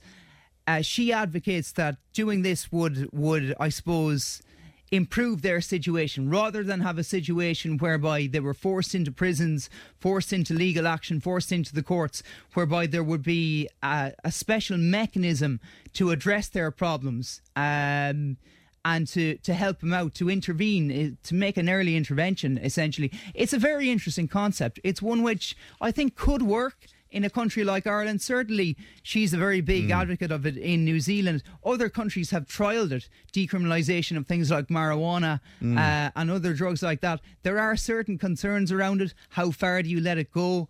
Uh, could it escalate course, beyond yeah. something well, that can be most controlled? people's argument would be the, the so-called war on drugs. I think it was Nixon who came up with that. Um, it just it's failed miserably, yeah, hasn't it? Precisely, you know? yeah. precisely. And yeah. we have, you know, drugs is running rife in Ireland at the moment. We have them circulating in every rural backwater, every town out there.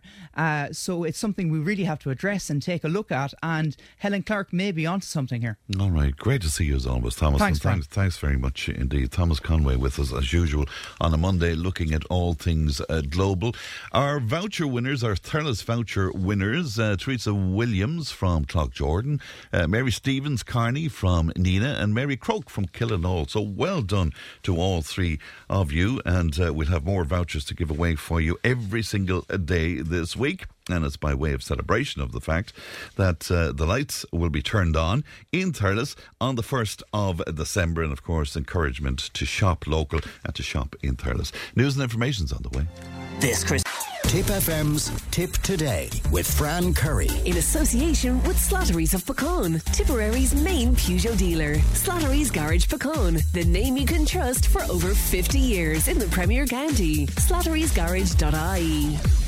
Very welcome back to the final hour of uh, Tipp today. Just to remind you again, if you want to register for our match three, it's 083 311 3311. Now, Claire Moore is a podiatrist and a chiropodist uh, behind My Healthy Feet, uh, which is based in uh, Carrick-on-Suir. She specialises in prevention, diagnosis, treatment, and rehabilitation of abnormal foot and lower limb conditions. And she joins me in studio. Good morning to you, Claire. Good morning, Fran. And we didn't uh, get to say hello on Friday night, but we were in the same the same building and the same event. Indeed, uh, we were. It, it, was the the Chamber Business Award. It was, it was a great night, wasn't it? Oh, it was a fantastic night. Yeah. Yeah, yeah, we really enjoyed it. I was there with the South Tipp Women in Business, and one of the ladies was nominated, Fiona O'Neill, for yeah. an award. So that was very good. Great yeah, to have one there. of. Well, hopefully we'll see your name up there at some point. Hopefully, anyway, Fran. Uh, Claire, and the very best of luck to you where that is concerned. Will you sort something out for me just to, to begin with? Podiatrist as opposed to a chiropodist. What, what is the difference? There's no difference, Fran. Um, podiatrist and chiropodist is the same term now that's used. Um, uh, the term uh, chiropody is more known in Ireland as opposed to podiatrist. And. Hmm. People are just naturally a little bit confused, I suppose, between the two. But basically, you look after our feet. Yeah, Claire, we look after the it? feet. yeah, like, and as a podiatrist, what I do is, um, I diagnose and treat conditions of the foot and lower limb. Right. And one of the reasons you made contact with us was because this, of course, is Diabetes Awareness Month, and we had a conversation a couple of weeks ago around that. But you wanted to make the point that people in your profession, Claire, I mean, you know, you're very important in terms of, I suppose, spotting. Um, issues that may be leading to di- uh, to diabetes, or indeed may be uh, diabetes. Yeah, um, uh, when patients come into me, I would ask them, um, do they suffer from any any health conditions?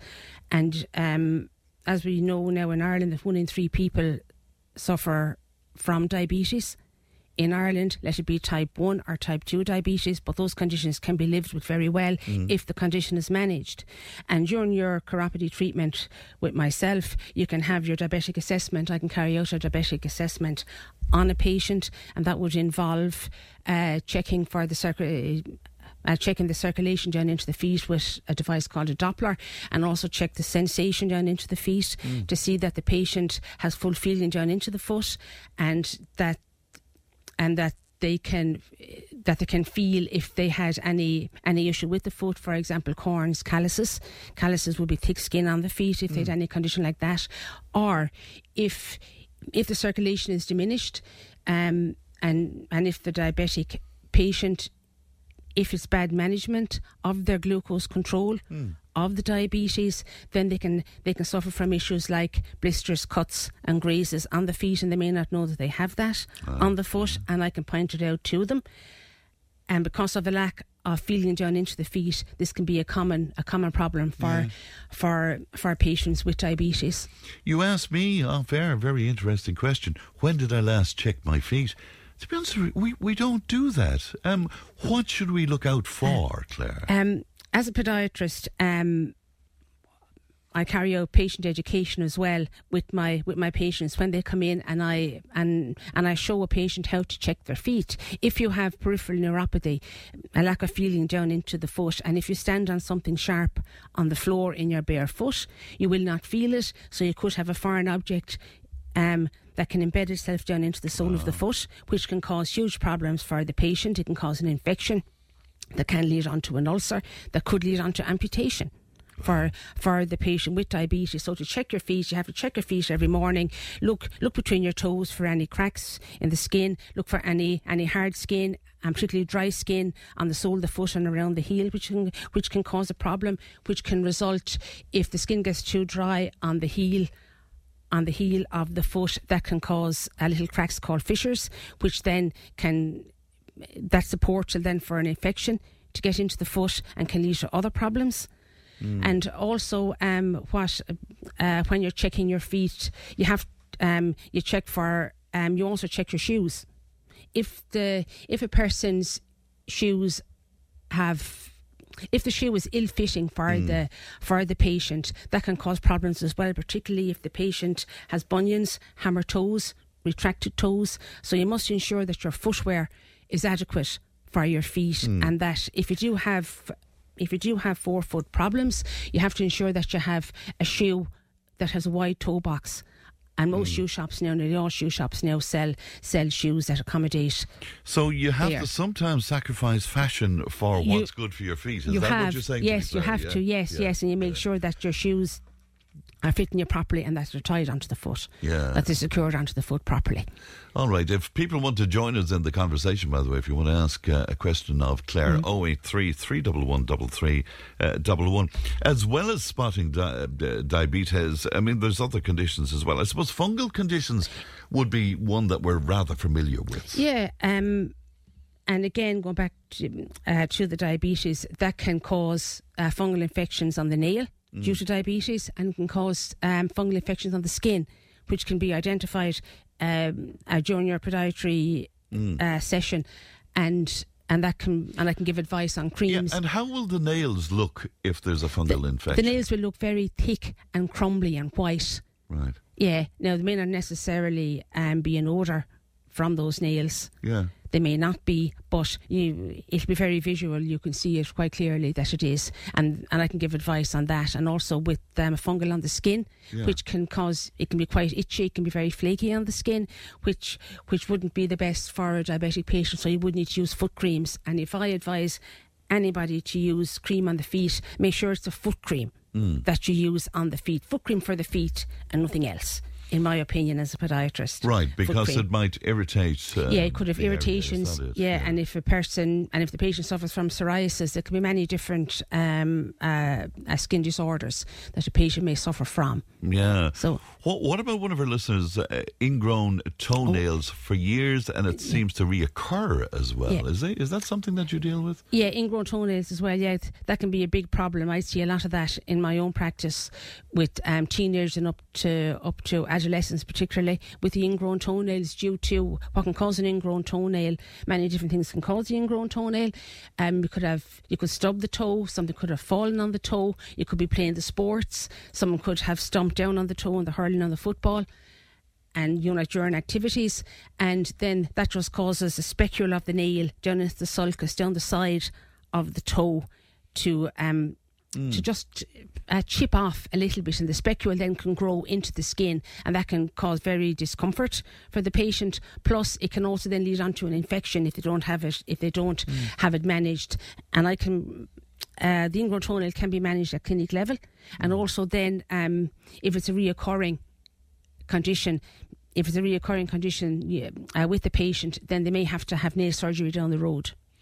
To say, remove. I- I'm, I'm just surprised that it's with younger people. I would have associated ingrown uh, toenails with older people. No, I'd see a lot of it now with um, uh, with the younger people. You know, like uh, through sports and that, and then you will also get the patient th- that will like to to do their own surgery before they come in. Yeah. That they'll be after trying to cut it out themselves.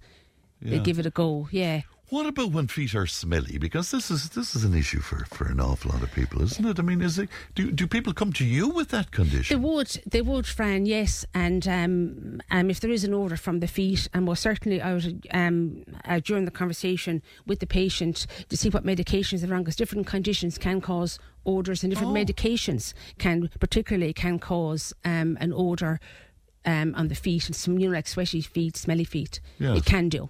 Yeah. and and I suppose the, the kind of footwear as well would, would Yeah, and the foot. to that. Yeah, and the socks, particularly. Um, um, if you can, if you can at all, wear cotton socks. Yes. That's very good, and and it's most important for a patient with any underlying health conditions or not that to change the socks every day and to wash your feet every day, and particularly uh, uh, when you're going to dry your feet, if you're an elderly person, for example, and if you can't reach down to your feet.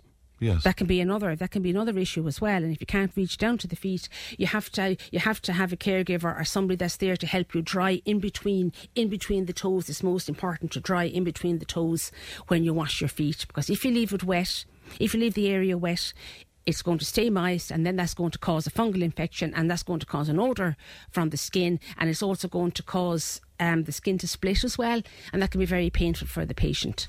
All right. Um, uh, Jim is asking us about Veruca that he's picked up recently, and he has a lot of discomfort with that. Is that a. Yeah, that can be another issue with the uh, I'm on the foot as well. Verrucas and verruca is a virus, and um, you can pick it up. Um, it's airborne, and you can just pick it up. And if your if your immune system is kind of low, again, um, underlying health conditions. If you have been on antibiotics. th- There's no set rule to say how you get the verruca, but you can get the verruca, and so that can be managed as well, and it can be debrided back. It can be treated with uh, um, uh, by cryotherapy, which is um, to freeze the verruca. Mm. That can also be done, and plus you can also just debride back uh, the verruca to cause the verruca to bleed a little bit, and then the body eventually will recognise it as a foreign body on the foot. And then some verrucas can be painful, and some verrucas are not painful at all. So the person could could live with them, and and they can just go as easy as they come after Right. after after some time. Okay, well, Jim seems to be having some discomfort with it. With it. yeah. And somebody else asking is about clubbed toenails. Does that make sense to you? No? No? club toenails. Um, it can be that um, it can have the nails can just be uh, be slightly deformed, and that can just grow um, Mm. at a different angle. Yeah, All right, okay. Somebody else suffering from skill, skin peeling, um, where the feet are concerned, and uh, worried about the ridgy nails as well. yeah, uh, yeah. That can be again. Um, um, you would have to speak to the person, do an assessment, a health Yeah. assessment on the person as well to see and see what medications and see what conditions. But it could be it could be any number of things that could cause ridges on the nail. There's no one set rule for that.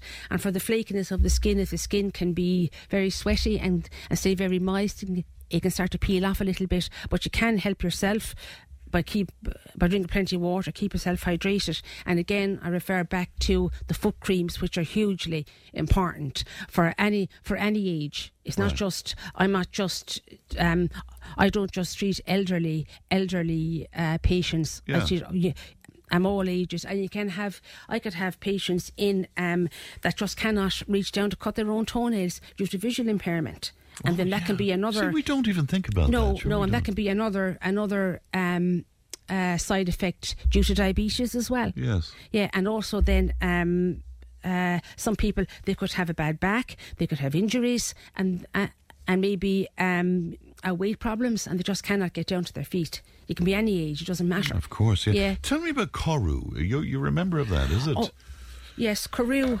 CORU um, is there, was set up and is there to protect the public. And what it is, is it's uh, uh, CORU is Ireland's multi profession health regulator and it regulates podiatrists, physiotherapists, all health professionals, and that ensures that we are all educated to the standard of of degree level. Right. And that then through that you're assessed and then you're on the CORU register and anybody can go in to see that I'm CORU, that I am CORU registered as a But, podiatrist. but it's assurance, I guess, Oh, it's assurance for, for, as well. for the public. Yes. Oh, yes, assurance Yeah. for the public that they're going Yeah. into a, a properly qualified practitioner. All right, very good indeed. If people want to make contact with you and uh, have you look at our feet, Claire, how can we do that?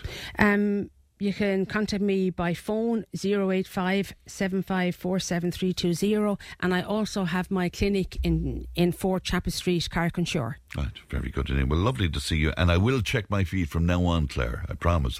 Look after yourself and thanks very much. Thank you, Frank. Thank you. We'll take a break. We're back with more in just a moment. Tipp today with Fran Curry. With Slattery's Garage, Puckane. Your Peugeot car or van might benefit from a free software upgrade. For more information and to find out if this applies to your vehicle, call the lads in Slattery's Garage, Puckane, on 067 24111 or slatterysgarage.ie. Tipp FM's Tipp Today with Fran Curry. In association with Slattery's of Puckane, Tipperary's main Peugeot dealer. Slattery's Garage Puckane, the name you can trust for over 50 years in the Premier County. Slattery'sGarage.ie. I, I met uh, Dennis Deegan in Clonmore and Fitzpatrick's of Clonmore last night, and he was feeling a little bit down because he had just lost the pool tournament at uh, Fitzpatrick's. But he said, uh, thanks to yourself and Muriel for lifting the mood as the night went on. Well, commiserations to you, Dennis, but I'm sure you will. Uh, prove victorious uh, on another occasion. And speaking of which, uh, as I say, said earlier on, delighted to be part of that wonderful occasion in Nenagh yesterday, where Santa Claus was welcomed to the town, and it kicked off a whole month of promotion of shopping in Nenagh and being in Nenagh, and uh, it was just such a marvelous event. There was at least a thousand people on the street. Uh, Spain AV were just amazing with sound and lights and exciting.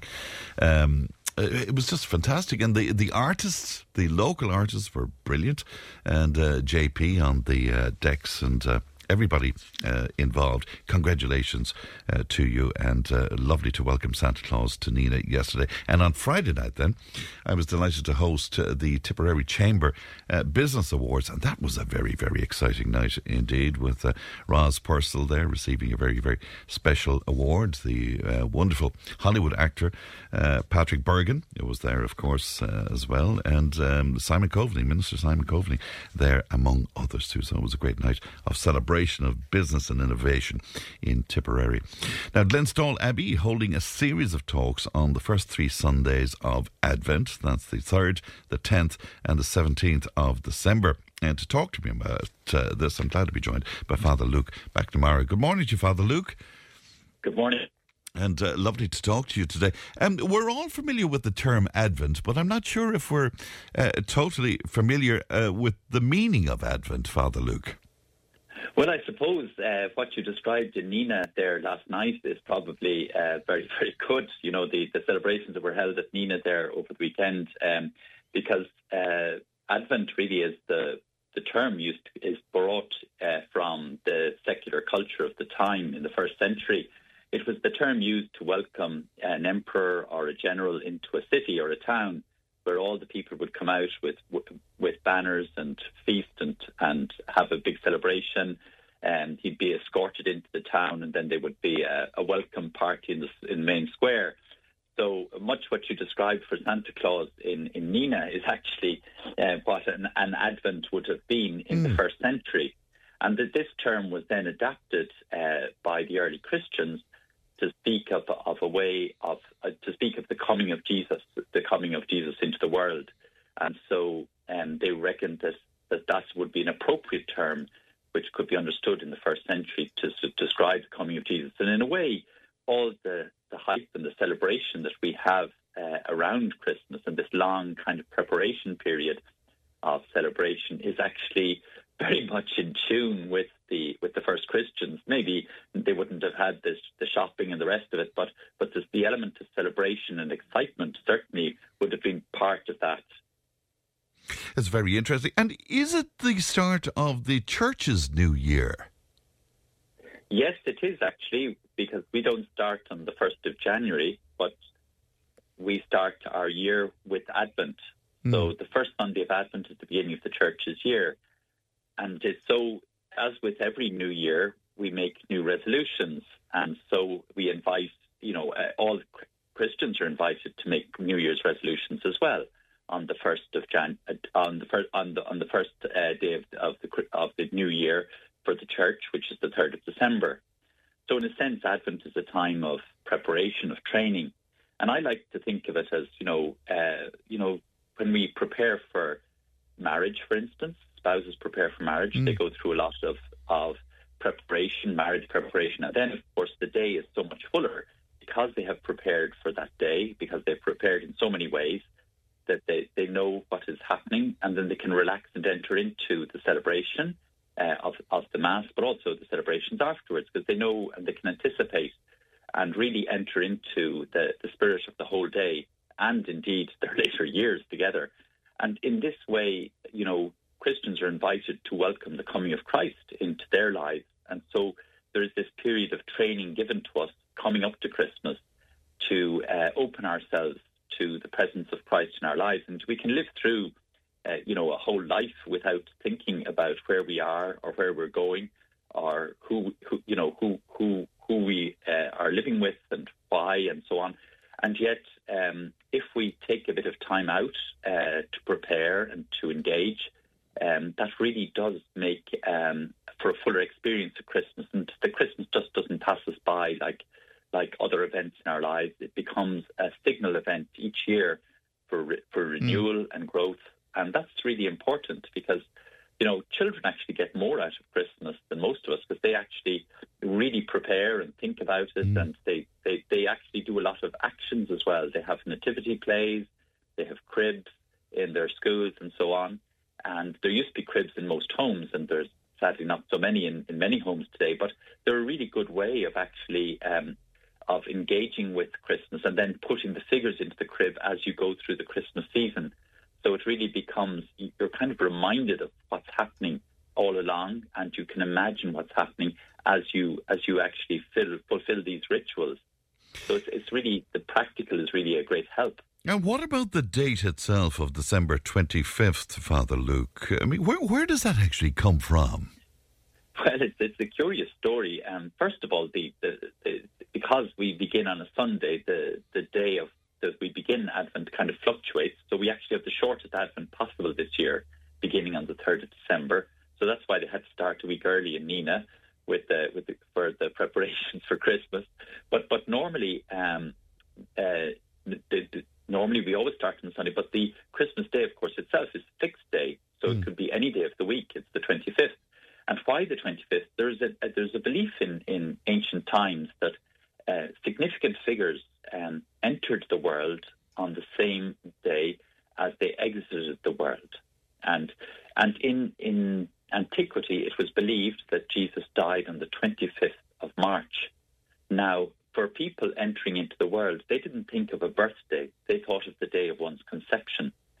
So the Feast of the Annunciation is the 25th of March. So if you count nine months onwards to, to Christmas Day, that gives you, of ah. course, uh, the birth of Jesus. So, so it is this ancient belief that the person, the day they, they die, is also the day they've entered the world, and that's what gave us Christmas Day. So it's actually Easter which has given us Christmas.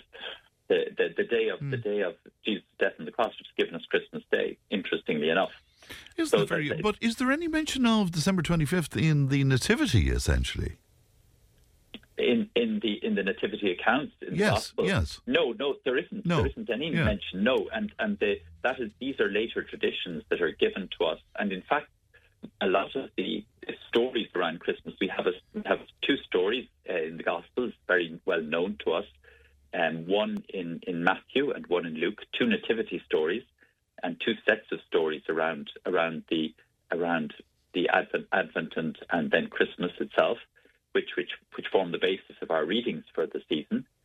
But we also have other traditions very early from the second century in the Gospel of James, and many of those have been incorporated into Christmas traditions. And also um, the from the prophet Isaiah, many of those traditions have been brought in. So, for instance, there's no mention of an aster and ox in, in the crib. Mm. And where do they come from? And if you if you actually look at the prophet Isaiah, that, that prophet begins with uh, the prophecy with um, the people of Israel not recognizing the coming of the Lord, but that the first to recognize the coming of the Lord will be an ass and an ox. And therefore, the presence of the ass and the ox in the crib signify that this is the moment that the Lord is coming to his people.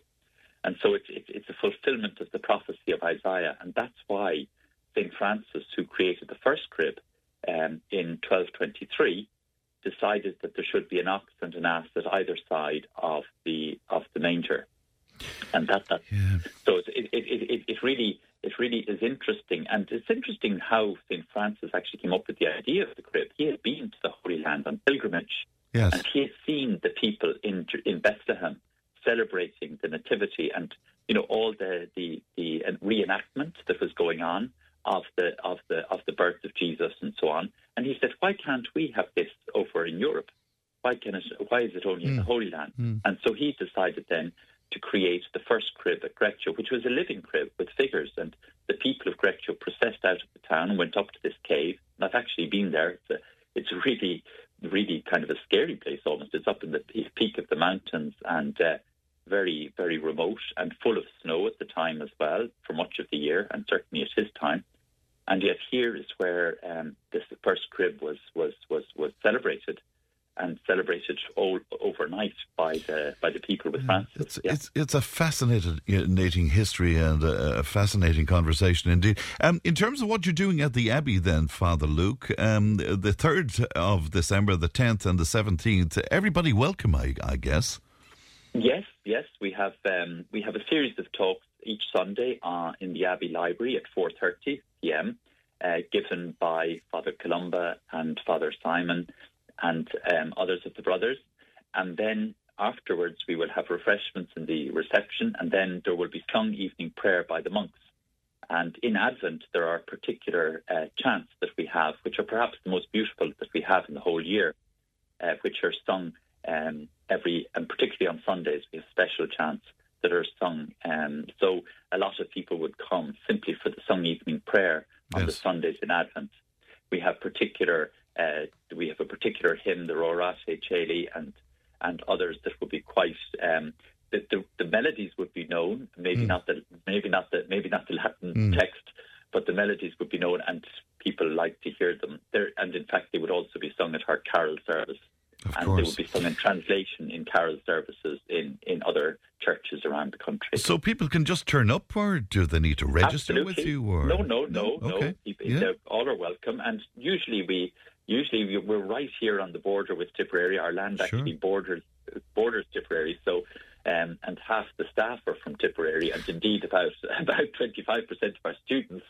So you're well represented, and um, normally about half the half of those who would come would be from Tipperary. So yes, we'd be very welcoming of anybody from north or south. Um, Tip. Many, many people looking forward to it. I, I'm, I'm certain. Uh, Father Luke, uh, happy Christmas to you and everybody at Glenstal, and thank you for your time this morning. Thank you. And to you. God Thank bless. you. Bye Bye now. bye, Janelle. That's Father Luke McNamara there. All right, then it's time to do this. Tipp FM's Match 3 game Tipp FM's Match 3 game. with Stakelum's Home and Hardware and Expert Electrical at Racecourse Road, Thurles. Stakelums.ie. And let's go to Mary. Good morning to you, Mary. Good morning, Fran. How are you? I'm very well indeed, Mary. Whereabouts are you? I'm in Upperchurch. And a beautiful part of uh, Tipperary, that's for sure. Are you okay to play match three then, Mary? I am indeed. I am. I've missed all yesterday. I um, listening. I had small people here wanted to watch the late late repeat on the RTÉ player, so I had fun. All right. Well, we wish you the very, very best of luck. There's only one Yeah. prize left. You know the story, I'm I sure, at this stage. that, yes. Yeah, it's a Yeah, number between 1 and uh, 90. If you get a box that where it's already gone, we'll give you another shot at it, uh, Mary. But if that happens Okay. twice, we have to say bye bye. Is that okay?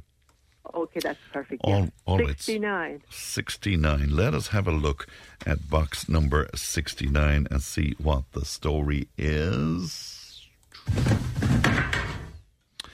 I'm afraid that's gone, Mary. I'm afraid that's gone. So you get another Okay. you get another choice. Oh, uh, God. I'd say uh, 23. Probably gone as well. Twen- Brad. 23. Let, let, let me just open that box and see what's in there. Mary, I'm afraid that's gone. I'm afraid that's gone as well. So, commiserations that's to you. Would you like to That's say hello to somebody as you're on, Mary? Well, sure. I'd like, like to say hello to all my family, um, husband Jim, and uh, to all my uh, family, my daughters, two daughters, Eileen, Kate, and all the grandchildren, Jamie, Caroline, Nora, and little Jane Ann. Very You good. She's a year and a half. They're all the, both those two small ones are getting ready for Christmas Ah, in- it's, a big way. It's a lovely time for them, isn't it? Well, a happy Christmas to you and yours, Mary, and thank you. A- And you too, Fran. Thanks Thank you very very much indeed. Thank you. Tipp FM's Match 3 game. Unwrap an early Christmas present from Stakelum's Home and Hardware and Stakelum's Expert Electrical at Racecourse Road, Thurles. Shop online at stakelums.ie. Match 3. Win the prize. Tipp FM. We'll be right back with some more Tipp today in just a moment. Tipp today with Fran Curry. With Slattery's Garage, Puckane. You can't beat experience. With over 50 years maintaining Peugeot cars and vans, we like to call ourselves the experts. Call Slattery's Garage for a free vehicle health check today. 067 24111 or slatterysgarage.ie. If it matters to you, it matters to us. Call Tipp today on 1 800 938 007. Now, a big shout out to Jessica Kelly because Jessica is the only girl in Tipperary in the last 10 of Ireland's best dressed debutantes. So it's the last day of voting tomorrow, I believe. And uh, Jessica is from Colosh to Fubble in Roscrea, and you can vote online, and that's debsireland.com forward slash best dressed if you want to support Jessica. And congratulations to her and wishing her the very, very best of luck indeed. All right, then it's time for Travel Tales with uh, Fergal O'Keefe. Good morning to you, Fergal. Good morning. Great Uh, to see you. Great to see you as well. Um, a lot of sort of negative stuff uh, in the last while about Black Friday and Cyber Monday and all of that. Are there really deals out there? Are we really saving? You have a nice experience. Yeah, well, do you know what? Like, so you're right for for different things, like particularly clothes and things like that. You kind Yeah. of wonder, do they put the prices up to bring them back down? But for travel, particularly for flights, they they do exist. And you know, just to give you an example, I over the weekend, I actually I was just saying to you, I, I booked last night. I booked my summer holidays for for July going to Marseille from Shannon, and I looked at it. I was looking then at different deals before I come on here this morning with Ryanair and the different airlines, and the flights had actually gone up 200 euros since last night. So thank goodness I, I booked them last night. So, but you know, I will say to people. There are always deals. It's, it's a matter of um, keeping an eye, but there is, and it's funny because between last yesterday it was it was bank it was Black uh, Friday weekend, Yeah. and then this morning I went in and it's Cyber Monday, but they're offering other deals now where there's like flights for fourteen ninety nine and nineteen ninety nine in, in you know through like from Shannon, Cork, and Dublin, and that's flying between now and the 29th of um or the 28th of or maybe it is a leap year this year I'm not too sure of, of February. So um you know, there, there's still Cyber Monday, there's great deals, and there's 25% off of um, car hire there as well. I was looking at, uh, you know, I went into Aer Lingus. Aer Lingus are offering 100 euros off for flights to North America and 25% off flights around Europe. Um, you know, like Aegean A- Airlines, if you're going to Greece, they are offering 50% off, although the prices kind of work there nearly Ryanair prices, even with 50% off. But there are definitely deals. So, you know, I, I'd always be looking, um, you know, for, for deals because there's certain times a Of course. year. But roughly, what did you save? Roughly. Oh well, you, you- I mean, you know, like, like I said, the, the prices went up. Um, like it was up 200 euros today, so it was like 800 euros for six flights um, to Marseille. So hopefully the weather's the only little thing. I've been talking to you about looking at the weather, um, And but are there any deals on accommodation, for example? Is that Well, well, well, that'll be the next thing. You Yeah. know, just say for me now, I, I when I, I love, you know, obviously love traveling, and the, the fun of it now will be looking. But um, around this time of year, yeah, you would definitely um, again be able to get deals. But again, with like things like car hire and things like that, just around this cyber time. So you know, it's definitely uh, worth and and uh, like for example, like you can see Ryanair, like it was Black Friday over the weekend, and then they changed it to another one um, today. But they definitely are all Right. doing it, and they, they're all it's so co- so competitive. So yeah, it, it definitely exists. So it's So it's definitely worth doing. If you're in the lucky position of being able to afford a holiday, well, have a have Mm. and a just look. just to give you an Yeah. Example, actually, one thing that Ryanair do now, actually, they introduced it, I think, in the last year, is you can pay. They call them family tickets, and you can pay half now and half just before you fly out. So that's a for people, especially you know, when you're booking family trips. Yes. Um, if money's an issue, th- th- they do have that option. The only thing, uh, something I only noticed last night, actually, um, which is a bit of a hack, really, is you know, you know, with baggage, you know, the, the flights are cheap, and then you go with baggage, and and the basic now with Ryanair is you can your bag is small enough to put under the seat in front of you, so or you can do like the family thing, which works out at probably around thirty one euros per flight per person, or then the re- the regular one. Then this is and that only gets you like a well, the family one you get a big bag you can put through, and then a small bag for everyone else. But just say the other one for other people, it worked out at like late thirties per person per flight, so it nearly costs as much for the bag. But I I um trying to keep the price down, so I I hit like the the basic one of the bag under the seat. So then when you go through the process, it then gives you the option later on to like do a 10k bag, check in a 10k bag for 13 euros. Oh. Yeah, so, which is the old way they used to do it. Yeah, But they yeah. actually. But that is still there if you wade through the exactly. paperwork. Ah. And how many people will, especially if it's with families. Well, I wouldn't but I, I held off, and thank goodness. So that's something just to be uh, That's a great aware of. tip. Yeah, so a to to hold off for that, you know. All right, we can dream. So let's talk about uh, skiing. I thought, uh, you know, there wasn't much snow in, yeah. in Europe. So Was so so last year was a disaster from the from the snow point of view, and obviously global warming is a, is a major issue, and you know the, like an awful lot of resorts um, had no snow practically. Like I I- last year, I was going to Switzerland, and I was going to a place called Adelboden. Which I'd never heard of until I was going there, and then all of a sudden, over the Christmas and in January there was all, all these articles about no snow and they kept using this resort as an example of of no snow. And I went there in March and was fine at that stage.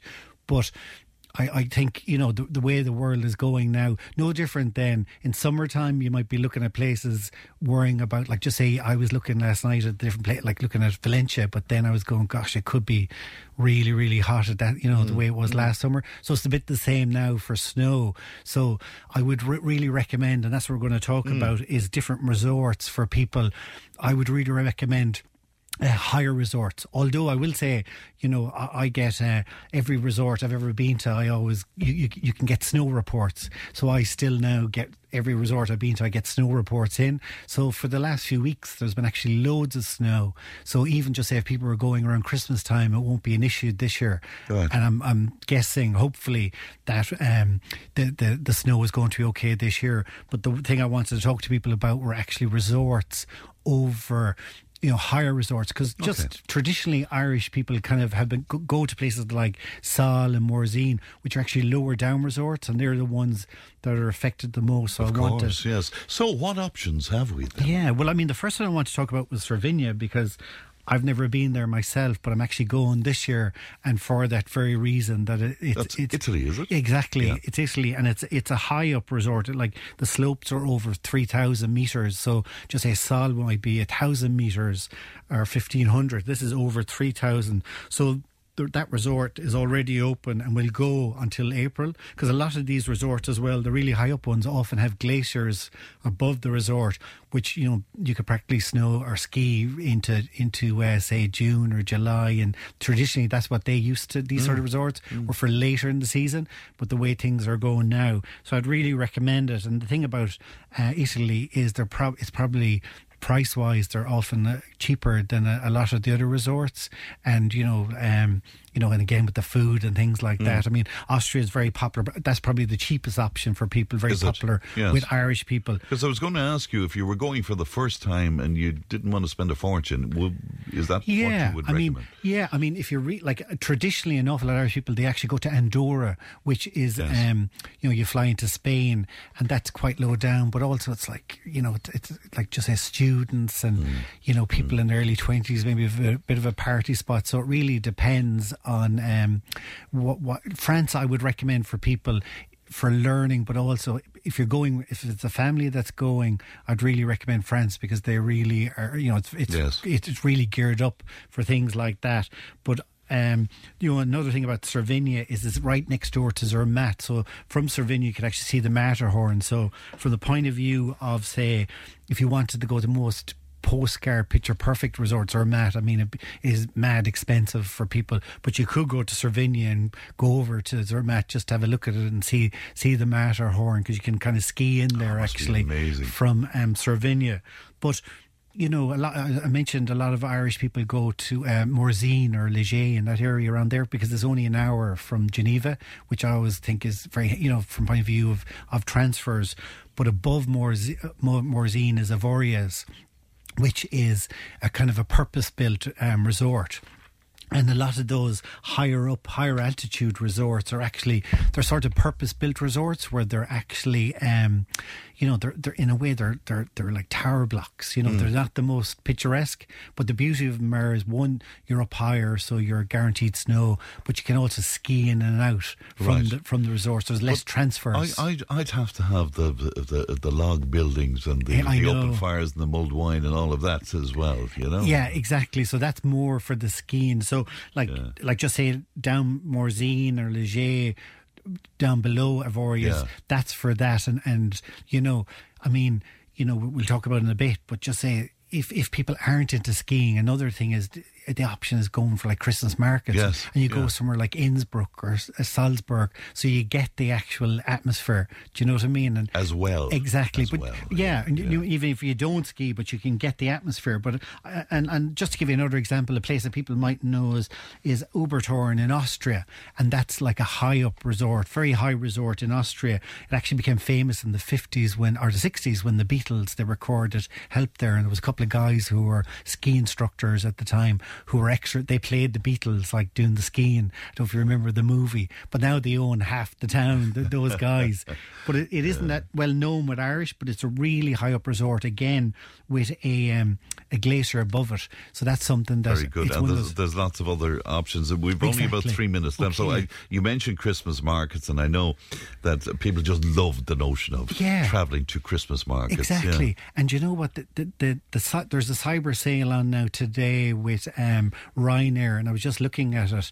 And if you wanted to go and you hadn't booked something for this year, there's some great options. They're fourteen ninety nine to nineteen ninety nine. It's it's it's just on today. But a couple of those places, like you know, like you know, like like Germany, like I mean Hamburg is on it, but anywhere in Germany, any city does Christmas markets. So just like the famous ones are like Berlin, you Mm. know, Cologne is a, is a famous one. But I noticed on the list is Hamburg, and even even there's flights to go to um, Venice from um, on on these like deals today to go to Venice, uh, Tre- Treviso. Um, uh, to, and you could go there and all around that area there, there's mountain areas or the Dolomites where you could go and there's great Christmas markets around there but but all the main cities like Vienna is another great one but. And, and when we talk about Christmas markets, will you just, just paint the picture for me? Because so- I'm not sure if we have anything to really compare it to here. yeah, Really. and, and it's amazing, particularly in Germany. Like if you go to Berlin, there's a number of them in the city, so it isn't even like you go to one. Yeah. And what I'd really recommend to people is, you know, like you go there and they're like wooden huts, and it's famous for the Glühwein and the little wooden toys and things like that, and you know the smells and the food and the the, the hot dogs and things like that. But I would really recommend to people is to get a guide actually because there's great uh, history, particularly e- each city has their own traditions and their own like just saying um, you know like in Berlin got a famous thing where they've got angels and they're they're unique to that area or certain foods but you, if you get a guide and you get the history of the place, I think that makes it, of course, and price wise, a lot cheaper during the, the, the week. You know, couple, we, a couple of ones surprised me. Krakow in Poland, for yeah, example. Krakow's amazing, actually. You know, and, and a lot of these are great cities anyway. Like, Yeah, like if you yeah. go to Prague as well, is is another one where it's an amazing city, but really stunning. And Krakow is, is is a really great one, I have to say. Like like it's gorgeous market with great tradition and a beautiful city, particularly in winter time. I was you in know? Prague last uh, January. It's just so beautiful, Isn't It's it? just Like with the stunning. with the colours Oh, and that's what I mean. So you could go to the market, the bigger cities, you go to market, but then there's also the, the city itself as well. So there's great deals actually now. Like if you hadn't planned it around now, that you could go. And you know, we're talking about like, the skiing, but if you if you're not into skiing, Hmm. um, you know that that is some another option. And actually, another thing I didn't mention about the skiing is Kiltiernan in Dublin. You can do lessons in Dublin. yeah. You know, if you wanted to learn before you go, but you know, particularly younger people, like they literally pick it up in an hour or two. It's amazing. Like they may never have skied, and you could have been skiing all your life, and they're better than you after an hour. I'd, I'd, You? I'd, I'd love to try it, but I'd be afraid of breaking something or, or something like that. Um, uh, congratulations to you, by the way. You were nominated for for your podcast. Yeah, so that was last week, the Irish Podcast Awards. It was the GAA Minor Moments one. Yeah. So we're, we're going to be doing another season of that next year. And uh, so it was lovely to go to it. I mean, uh, like I was up, I was in the sports category, so I was up against um, the Irish Independent, the Left Wing, the 42, Anthony Daly's podcast, the Irish Examiner. The one that won it was the Irish Daily Star called Shadow Boxing. It was about boxing and the Kinahans. Oh, right. Um, but it was just great to be in that company Yeah. and uh, you know that there's going to be another season of it and I was on the GAA were delighted with it as well which I hadn't heard directly from Yeah. them so it was lovely to hear that but um, yeah there's 20 episodes there GAA minor moments so I'm in the middle now of planning again for which is great for, for next year's one so that'll be um, probably around the February March time frame but Very good. Planning Well, many congratulations to you. Fergal, it's always a pleasure. Thanks very much indeed. Fergal O'Keefe. there, Travel Tales with uh, Fergal. That's it for me. Ali produced today. Stephen is on the way with the Time Tunnel. And I'll talk to you tomorrow. Look after yourselves. Bye bye. Tipp today with Fran Curry. With Slattery's Garage Puckane. you can't beat experience. With over 50 years maintaining Peugeot cars and vans, we like to call ourselves the experts. Call Slattery's Garage for a free vehicle health check today. 067 24111 or slatterysgarage.ie.